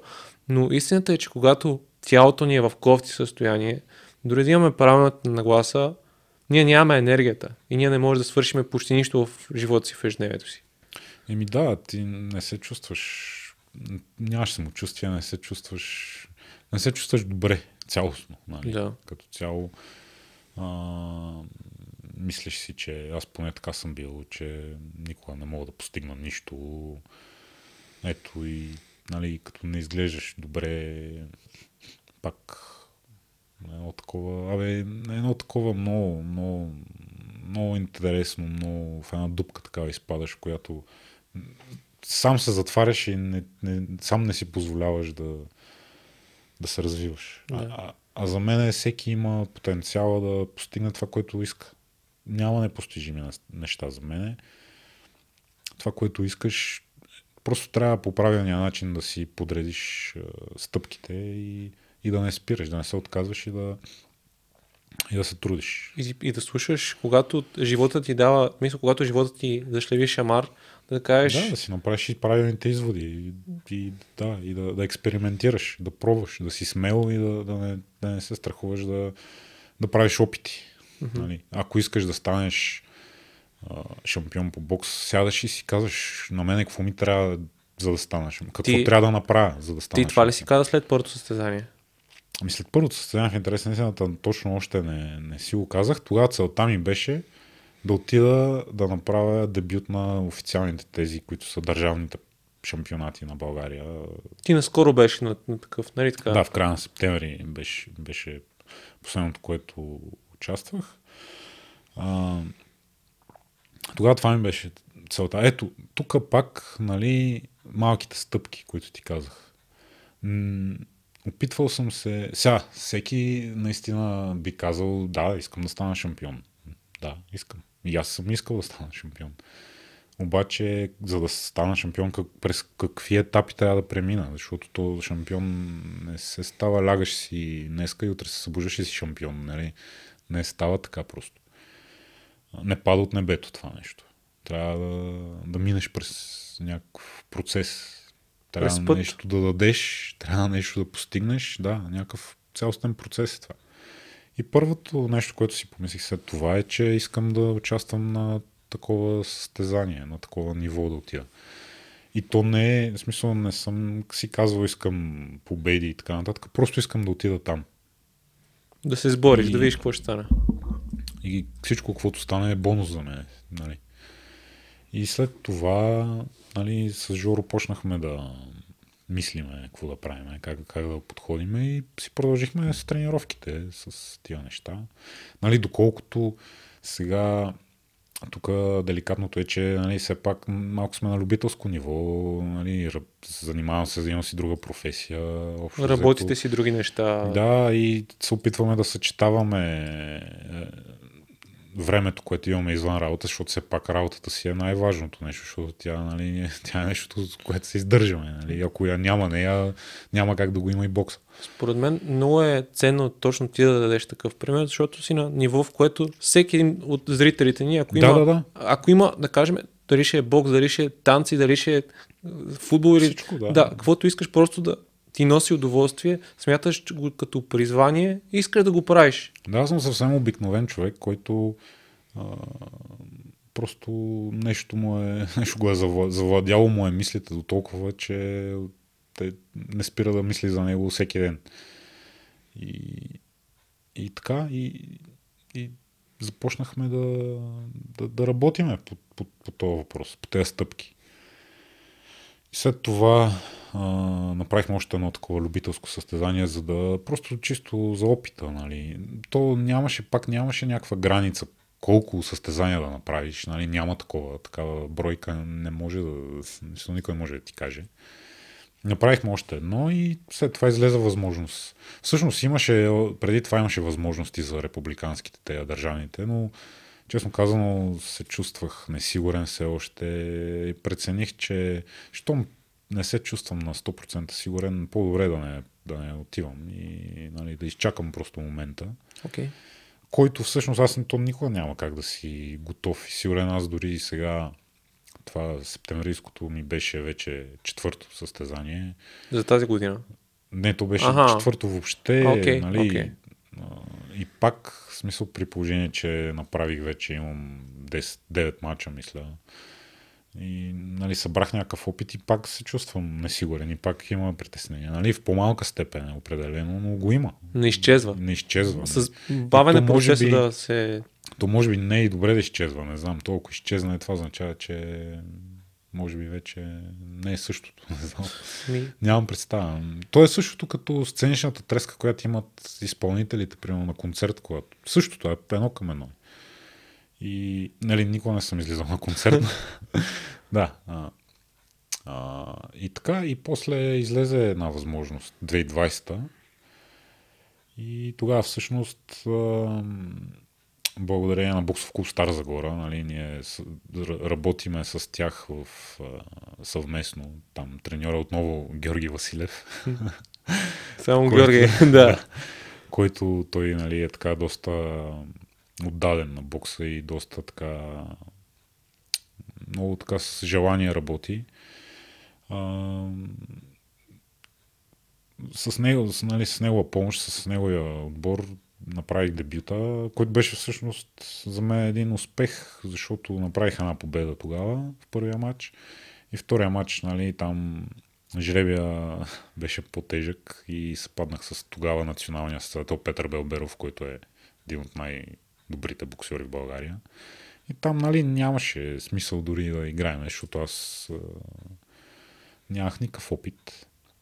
Но като за първо състезание аз бях доволен тогава, защото си изпълних, даже си преизпълних целта. Нали? Не само участвах, а и направих и победа, което беше супер. И това всъщност, ето тук пак малки, малките успехи, които пак ме, ми дадоха стимул да продължавам. Ето видях, че една малка стъпка пак съм направил. Нали? Може да победиш някой. На... Да, да, мога да изляза и да победа на такова ниво, което е, нали, над нивото любителско вече влизаме. И така и вече започнахме по-сериозно да тренираме, започнахме да си правим програми за това, а, фази на, на подготовката и така нататък. Имате цялостен план. Имаме си цялостен план, да. Като, нали, Георги Драганов, той е основно, с него работиме, Георги Василев също помага страшно много. И така и, и лека по лека с, с малки стъпки всяка година си поставяхме малки цели, малки цели, малки цели. Сега какви са целите? И сега всъщност тази година целта беше за две хиляди двадесет и втора да участвам на финал и я постигнахме. Супер. Септемврийско състезание участвах на финал, спечелих сребро, нали, второ място, не успях да, да стана шампион. Но това пак, нали, за мен си е изпълнена цел, което, нали, от любителското ниво, при положение, че сме тръгнали така, нали, в извънработно време, едва ли не ги правим нещата, което, нали, сега медала, пак той е малко, как да кажа, сега, то е малко субективно нещо, това да спечелиш медал. Какво сега, то много зависи от много фактори, нали, от жреби, от това, кой се е явил на състезанието и така нататък. Сега. Някои, някои неща не са обективни, т.е. някои неща са субективни за определената ситуация. Да, но, но, но аз, все пак да. Аз това, което виждам и ми харесва в начините си на мислене и в целия разговор, като го говорим, е за това, че си поставиш ясни критерии, защото и това, че мислиш рационално, ти помага за това, защото аз понякога, честно казано, не си поставям правилно критериите и затова дори да постигна нещо, примерно ти каза, тази година съм си поставил за цел да стигна финал. Постигаш го и си, си чувстваш о, да, добре да, от това. Да. Но аз, примерно, ако загубя този финал и не, мисля, ако не съм си поставил ясно плана, може да си такъв, аз съм провал. Тоест, нямаш, нямам ясна представа къде се намирам да. В този момент. Искам да се надскоча, което дългосрочно прави проблем и което според мен на много хора е трудност, защото чисто емоционално подхождаме към това да реализираме целите си. Реално емоциите могат да ни бутат, да, защото правим нещо с изключително удоволствие, но когато накрая все едно си разписваме и сме видяли какво сме постигнали, е добре да бъдеш рационален, да си кажеш това е така заради това и да знаеш къде се намираш в момента. Ами да, действително това е трудно. Това е едно от най-трудните неща. На мен също ми е трудно. Сега аз не искам да излиза тук, нали, че се едно... Не, не, аз, аз го казвам, че... Да, да, да. Аз, да. аз казвам, защото те познавам и знам как ти мислиш. И, и затова го... Да, да, по-скоро аз малко така се притеснявам да не из... да отстрани, да не, нали, все едно пак показва... разказваме за някакви постигнати цели и все едно това е просто пак е така е станало, нали, просто защото съм някакъв специален човек аз. А има процес. То пак има процес, пак, пак съм минал през тези неуверености, пак съм минал през, през съмнения. Също и аз съм имал съмнения, и аз съм имал страхове, и аз съм имал притеснения, включително на това състезание последното също. В смисъл, то там ти си на лагерна обстановка пет дни и не се спи. В смисъл, няма как. Не е просто така. Нали, крайният резултат хубаво, има го, вижда се, но зад него, то това е проблема, че се вижда само резултата накрая. Да. Нали? А самия процес, през който се преминава за този резултат, той е по-важния и той е по-съществения. И ти, когато си пречупиш мисленето и почнеш, точно това е рационалността тук, когато започнеш да си мислиш за процеса, а не за крайния резултат, тогава разбираш, че дори това, че не си станал шампион, то това, какво от това? Въпросът е процеса, през който си минал. Хората, които си срещнал през, през този процес, примерно, давам ти пример веднага. Аз се станах приятел с момчета боксьори, които са едни от най-добрите в България, които съм ходил турнира Странджа в София, един от най-известните международни турнири, най-стария в Европа, мисля, ако не греша. То е малко световно първенство, този турнир. Okay. Всички национални отбори идват тук. Аз съм ходил там да гледам специални хора, докато още в началото се започнах да се занимавам с бокс. Просто защото знам, че те са добри и че искам да ги гледам. И с тези същите хора аз после, след, сега в момента съм приятел и си тренирам заедно. Нали? Това е... А, в смисъл, ето, ето, ето, като го погледнеш от тази страна е малко по-различно. Целият процес ли? Или това, да, което, това, да, което постигаш? Тук виждаш, че крайният резултат всъщност е малко повърхностен той. Той със силно се повърхностен. Да. А, а на дълбокото а, има много по-стойностни неща и много по-ценни. И, и научаваш много повече през целия процес. Нали? Стъпките, които минаваш, хората, които срещаш, нещата, които те ти показват, са неща, които ти, ти ги научаваш и ако а, обстоятелствата да се стекат по подходящия начин, постигаш крайния резултат. Ако не, не го постигаш, но ти тези неща те си остават и пак си ги научил. Остават с теб за живота ти от тук нататък. Да, да, в нещото, в което си... И то това пак зависи и може да бъде приложено не само в спорта, не само в бокса. Може то си е валидно и за всяка една сфера в живота, за всяко едно нещо, и за работа, и за, за обучение, и за, за всичко, за хобита дори. Да, това, това ти е помогнало да, да промениш себе си във всеки един да, аспект. И реално това е, това е започнало в реанимацията. Когато, да, да. когато ти си почнал да, да виждаш този модел. Да, да виждам, че малките крачки всъщност са нещото, което... Малките крачки, но постоянството, постоянните малки крачки, са всъщност нещото, което натрупва. То нещата с натрупване. И то ти си променил себе си, което е довело да промениш живота си. Еми да, то ти когато, ти когато виждаш, че средата по някакъв начин се изменя, нали, то кое, кое е признака за интелигентност? Това да, това да се адаптираш по най-подходящия начин към средата, а не да се опитваш средата да адаптираш към себе си. Защото то това е невъзможно да стане. А... Второто понякога е признак на лудост. Смисъл, да, че... да. И тогава се появяват, нали, различни такива пак крайности в, примерно, диктатури и така нататък, нали, когато се опиташ средата и живота да го промениш така, че да по твоите разбирания, по твоите възгледи. Както е, примерно, ето отново, ако влезем в науката, теорията на Дарвин за еволюцията. Нали, там според него оцелява най-адаптивния. Да. Организмите, които се адаптират най-добре към изменящата се среда. И това същото нещо може да бъде пренесено и в ежедневието. Абсолютно валидно е. Просто трябва да, да, да, да намериш начин да се адаптираш към, към това, което се случва около тебе, а не да обвиняваш късмета, някакви други имагинерни пак такива събития, същества и така нататък. Да, няма всичко. Да приемеш реалността. Да приемеш реалността и, и да се опиташ да намериш рационален начин да, да, да се пребориш с проблемите, които ти предлага тя. Това е начина. Иначе другото е, другото не става. Другото е изпадаш в такива, нали, самосъжаления от една страна. Това е едната крайност. Другото е недоволство към всичко и към всеки, нали. И този сега, нали, тук, както тук в България си го имаме като менталитет, този е с връзки, онзи е с късмет и така нататък. Няма такива неща.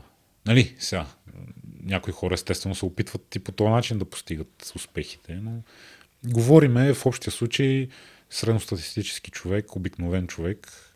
Средностатистически българин, който може да, да, да, да си промени така нещата в живота, че да се чувства щастлив от това, което да, прави. Да. От работата, която, от връзките, които има, от средата около хора, които са у него, стига просто да си позволи да, да положи малко повече труд за нещата, които иска. И да. то, то, виж при тебе как се е получил, че ти си полагал усилията, от друга страна и Адаша, треньора, и той е полагал усилията, в един момент се срещаш с правилните хора, с които да, с които да работиш. Абсолютно, да. да, да, да. То, то, това просто пак, нали, просто трябва да имаш подходящата настройка, нали, подходящият начин на мислене, че да ги виждаш тия неща и да си отворен към, към, към тях. Нали. Нали, да, да, не да си консервативен и да си казваш това няма как да стане, аз няма да се опитвам. И или... да приемаш предизвикателства. Да, Както да, да. аз, например, приех предизвикателството да почна бокс и ти днеска прие предизвикателството да дойдеш да, тук да, и да ми да. гостуваш. Което, Точно, да. което и на двамата ни е било трудност във времето. Абсолютно. И нали, хората, които ме познават много добре, знаят колко нали, по принцип избягвам такива изяви като, като тази, но просто реших, че ще го направя. Просто... Действам. Действам, правим го, да. И ти пак знаеш, че го отложихме малко, нали, трябваше по-рано да се случи, аз те помолих за малко да, да, време, но, но, но просто видях възможност в това нещо и искам да се преборя с това, искам да, да видя какво ще стане, като дойда и, и запишем един разговор, аз и ти, който така или иначе си го водиме. Да. И после обаче го видят и още няколко хиляди човека, нали, в в платформите, в които споделяш. Искам за тези няколко хиляди човека да, да, да влезем в темата за храненето, защото това е едно от нещата, които при тебе е била голямата промяна. Отходът ти към хран, храненето. И за мен, нали, първата точка и според мен за всеки е, че всичко е в калорийния прием. Да. И т.е. на това, ако, ако си с наднормално тегло и си с доста наднормално тегло, първата стъпка е да, за мен, За мен просто да почнеш да, да, да, да, да почнеш да виждаш храната като енергия и като това кол, колко приемаш, че трябва да изразходиш повече. Ами да, то това е нали, основният механизъм а, в функционирането на, на организма. Нали, при, а, при физи, основният физиологичен механизъм. А, колкото, за да има калориен баланс, колкото калории приемеш, толкова и трябва да изразходиш. Ако, си, ако приемаш повече калории от тия, които изразходваш, ти си в калориен излишък и съответно излишните калории се трупат от организма като мазнини. Ако си в калориен дефицит, ти приемаш по-малко калории, отколкото ти е необходимо и организма а, започва да има нужда от енергия от някъде и започва да взима от, а, складиран, от складираните мазнини. Да. Нали, това е абсолютно нали, най-общо казано. То не е толкова просто в действителност. Нали. И от научна гледна точка ние не можем сега тук с тебе да ги коментираме нещата, защото не сме специалисти. Не сме специалисти. Но да кажем, това е, това е основно. Това е най-просто, най-смляно, най-лесно, най-достъпно казано. Нали. Най-достъпният принцип и инструмент, да, който да подваш. Да. И добре, ти... И оттам, само да добавя, и всичките останали разновидности на диети и така нататък, всичко се върти около това. Всяка една диета за отслабване, ако пак се погледне по-аналитично и по-обективно, тя е калориен дефицит. Просто по различни такива маркетингови за мене способи, които пък от друга страна по-скоро те карат да ти се измъчваш. По този начин, като ги правиш те, всичките, ти се лишаваш от различни неща и в крайна сметка в един момент и да, имаш калориен дефицит, да, сваляш килограмите, обаче в един момент си толкова се лишаваш от и толкова, примерно има случаи с някои диети, които си дори се изтощава организма и ти накрая се връщаш пак към стария начин. Особено ако си... Не можеш да издържиш просто. Само ако си по-малък и организмът ти се развива, защото има хора, например, на петнайсет-шестнайсет години правят дефицити да. и може да, да си разбиеш. Особено като си малък е много важно, да. Там е важно пълноценното хранене и, и разнообразното хранене. Защото ние знаем пък от другата гледна точка, че от преяждането и от също, да. това.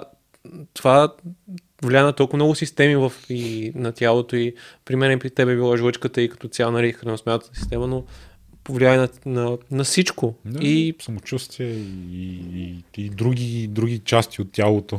Да. Също. А, И това с калориите сега много хора, аз като си говориме така с приятели и на тази тема и като им споделям, че се, нали, следа калории и така нататък, и много така реагират на едно дръпнато такова, как ще следа калории, все едно, не знам, вижда им се много, може би крайно им се вижда, не знам ясно, какъв е замисъла. Има хора, които просто си имат а, интуитивно а, имат по-такова чувство за ситост, което ги кара да, да, да спират да се хранят, когато не им е необходимо вече. Аз го нямам това. И аз го нямам, да. Абсолютно. Аз мога, ето както в началото на разговора казахме, аз ям докато не ме заболи. И, и тогава спирам, защото просто вече физически не ми позволява да, да, да, да се храня повече. И тъй като го нямам това чувство интуитивно, ме ми трябва някаква граница да си поставя. И, нали, разбрал съм, че това е механизма, начина по който работят нещата. Просто това ми е горната граница. Имам едни калории, които гледам да не ги превишавам тях. И оттам нататък в тях общо взето си ям абсолютно разнообразно, не се лишавам от нищо. Естествено, сега, тъй като се занимавам малко по-сериозно вече със спорта, наблягам малко на по-такива храни, които, примерно, с повече съдържание на протеини и така нататък. Но това е чисто просто, защото моите цели са по-различни. Но ако говорим за средностатистически човек, пак отново, който просто иска да се чувства добре и да, да изглежда добре, абсолютно, ако си спазва калорийния баланс, абсолютно А, не, нали, може да си позволява абсолютно всичко. И тук отново пак а, идва въпроса, че в много случаи ти си мислиш, че храната, която си приел, не е толкова калорична, но в действителност ти не знаеш колко, е, колко калории съдържа първо тази храна. Второ, ти не можеш днес, ако ядеш три пъти, да знаеш всяко едно нещо, да си го спомняш, нали? Да си го смяташ на ум, колко сумарно прави калориите накрая. И това предразполага към надвишаване, обикновено. Нали? И ня... много хора, примерно, казват, еми ето, аз, примерно, ям нискокалорично, днеска съм ял цял ден нискокалорично, или един месец съм ял нискокалорично, ама пак качвам килограм, или не съм отслабнал. Да, обаче, примерно, една салата с някакъв дресинг, и с а, и, вътре ядки и така нататък е изключително калорична. Ядките са най-големия да, вредител, те, ако искаш да... Те имат много калории в тях. Да. Да. И, и за това е хубаво просто да имаш един модел, една, да ти се ви, да видиш картинката каква е на това, което се храниш, и аз не мисля, че има нещо лошо в това. Да имаш даже отчетност. Да, даже е много полезно и то се свиква. То е сложно в началото, тъй като е нещо ново, нали, за тебе, нещо нетипично такова. Обаче бързо се свиква, има толкова много приложения, вече пък с мобилните телефони е толкова леснено, че общо взето няма оправдания да не го правиш това. Нали. Оправданията са някакви такива изкривени аргументи пак, които не мисля, че... Да, са... на база емоции са до голяма степен. И... Да, на база емоции, не... точно пак. Докато... лични някакви такива убеждения, които са, не са подплатени с, никакъв, с никакви факти и с никакви доказателства. Да, докато има, има неща, които може да правиш емоционални избори, но моментите, в които просто си супер наднормено тегло и, и виждаш очевидно, че нямаш здравословна връзка с храната, тогава е задължително да придобиеш малко представа за това как, как работи всяко едно нещо. Тоест, както отиваш на бокс и първите стъпки са да ти покажат как, как да ходиш и как да си координираш ръката и кръка. Там, когато очевидно не, не знаеш как да се храниш добре, защото то тялото ти го показва. Или mm. ако отидеш на изследвания и нещо е завишено или нещо. Разбира се, може да си други, нали, фактори в живота. Но ако нещо ти, мисля, ако има този проблем, това е първата стъпка, която трябва да предприемеш, да почнеш да, да виждаш, че храната има стойност. И на база тази стойност ти може да се регули... регулираш в нея. Да, така е. И ти как си промени навиците, нали? Пак ще се върнем на това. Реално това, че почна да разбираш за калориите, има някои други инструменти, които много са ти помогнали да, да преминеш през този етап, в който си се хранил зле и си почнал да се храниш здравословно по твоите разбирания. Ами то пак нали, то пак беше процес това нещо. Аз не мога да кажа, че отново съм се събудил. Да, да. да. Отнело е време, но... И, и отне не само време, а и отне и... Нали, аз съм минал през различни етапи, в които съм избирал различни подходи за това нещо. А, пробвал съм също и аз някакви... А, такива... Експериментирал си. Експериментирал съм, за да видя... Как... Нали, като пак съм се опитвал, аз съм си мислял, че това е възможно най-достоверният подход, но то точно е това е, на мен точно е това ми харесва научния подход, че ти винаги, винаги, нали, ти избираш един подход, но ти винаги търсиш усъвършенстване на този подход. Винаги се съмняваш дали той е правилния и винаги се опитваш да намериш нещо по-добро от това. Аз, примерно, започнах в началото с ниско въглехидратна диета, т.е. ограничих и ограничавах въглехидратите. И това, честно казано, в главата ми доста дълго време беше останало, че ако ограничавам въглехидратите и приемам по-малко въглехидрати, ще свалям по-лесно килограмите. Обаче, след като започнах се занимавам с бокса по-сериозно, пък видях, че това нещо ми влияе от гледна точка на това, че аз нямах енергия, нямах сила, отивах на, на състезанията абсолютно, как да кажа, абсолютно изморен отивах. Тъй като все пак, нали, моята категория е плюс деветдесет и два килограма, няма горна граница, но все пак търся някакви злат, някаква златна среда, пак около сто и дванайсет, и за да ги регулирам, и, нали, отнемаше ми някаква, някакъв процес да, да, на сваляне, най-често на сваляне. Нали. И, и в крайна сметка установих, че това нещо не е оптималното с, с ниския прием на въглехидрати. И тогава всъщност по някакъв начин успях да разбера, че по-скоро калориите са калориите играят основна роля. И а, вътре как ще си разделиш, нали, макронутриентите, вече е въпрос на И, и, на, и на цели, които имаш, и на да. начин на живот, който водиш. Но като цяло, да. По-скоро това е, нали, което е било при мене. Опитвал съм някакви неща, които съм се опитвал да си, да си ги верифицирам, да, да, да, да установя дали работят. Предварително, докато си събирам информация, също съм отсявал, нали, това, което на база факти и доказателства, на база достоверни източници също. И после да пробвам какво работи всъщност.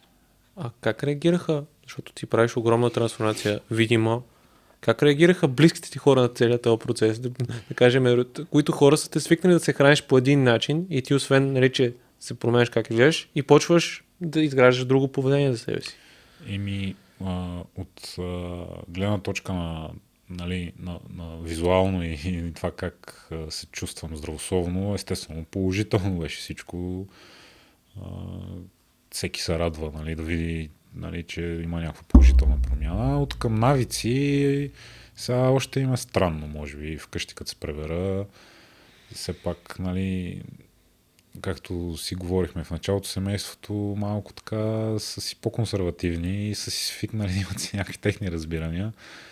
И малко им е странно, нали, като казвам, примерно, това не ям или другото не ям, но всъщност аз няма и, няма и толкова много неща, които да ограничавам. Нали, примерно хляба съм ограничил, сладкото съм ограничил и си ям доста разнообразно, си се храня. Всъщност наблягам предимно на зеленчуци, много да имам в менюто, но супер разнообразно.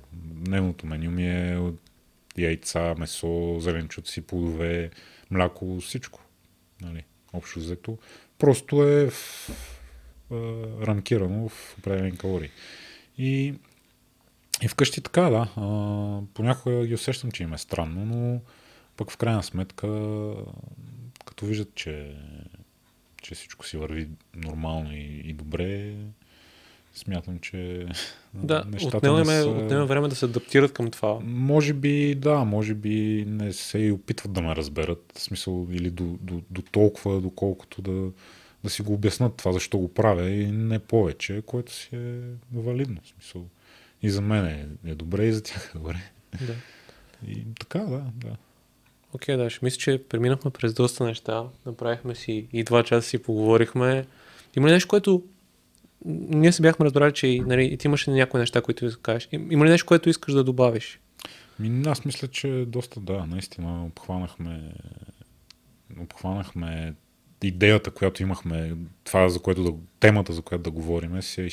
Не, не можем да, не можем да кажем, че сме изчерпали, защото това е неизчерпаемо, но до голяма степен мисля, че а, нали, аз се стараех да не влизаме, нали, да даваме някакви експертни... Абсолютно. Исках да вървиме по тънк, тънката граница, нали, защото все пак аз не съм диетолог, не съм медицинско лице, не мога да давам съвети. Единствено мога да дам а, стимул на хората и, и да ми пример. Покажа, че обикновен човек, който е като всички останали, по някакъв начин може да, да има това, за което си мечтал. И, и да направи тази трансформация, която да. да е... Да, и бих се радвал, ако мога да мотивирам колкото се може повече хора. И... Да мечтаят. Да, и не само да мечтаят, а и да работят за, за това да си постигат целите и мечтите, защото наистина няма непостижими неща. Няма. И до година да го вземеш това състезание. И до година, да... и до година да. Еми това ще е целта, до година ще видим вече. Окей, okay, да. А, по принцип, хората, които ако искат, както примерно сме били аз и искат да запишат боен спорт, нашата зала... Нашата зала е много подходяща. Абсолютно. Да, абсолютно начинаещи. А, там средата и атмосферата е абсолютно приятелска, момчетата са интелигентни, повечето са като нас. ай ти-та сме... Да, всички там са така... Ако сте ай ти и искате да тренирате боен спорт, елате при нас. Да, така че няма страшно, който иска ще получи наистина абсолютно адекватно отношение, без...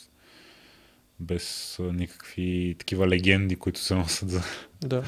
за залите по бокс. Защото самочувствието и чисто усещането, което аз и се, това си го говорим и с другите момчета, които ходим, че чувстваш се по-добре.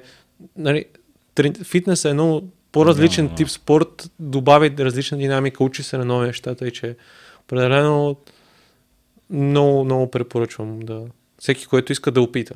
Да, да. Да, да опита, вече всеки сам може да прецени след това дали... Всеки сам си преценя, както да, е казал. Да, мадреца. а, просто за мен е, ако нещо някой иска да, да, да, да, да, да, да прави, трябва да опита, за да види дали всъщност това е наистина нещо, което, което е, дали е за него. Защото така само с мисли и с желания е по един начин, реалността е съвсем различна. Обикновено. Трябва да си действаш. Да, да, това е най-добрата рецепта. Окей, okay, добре, Даш. Мерси за разговора. Аз също благодаря. Мерси на хората, които гледаха и слушаха и до следващия епизод. Супер.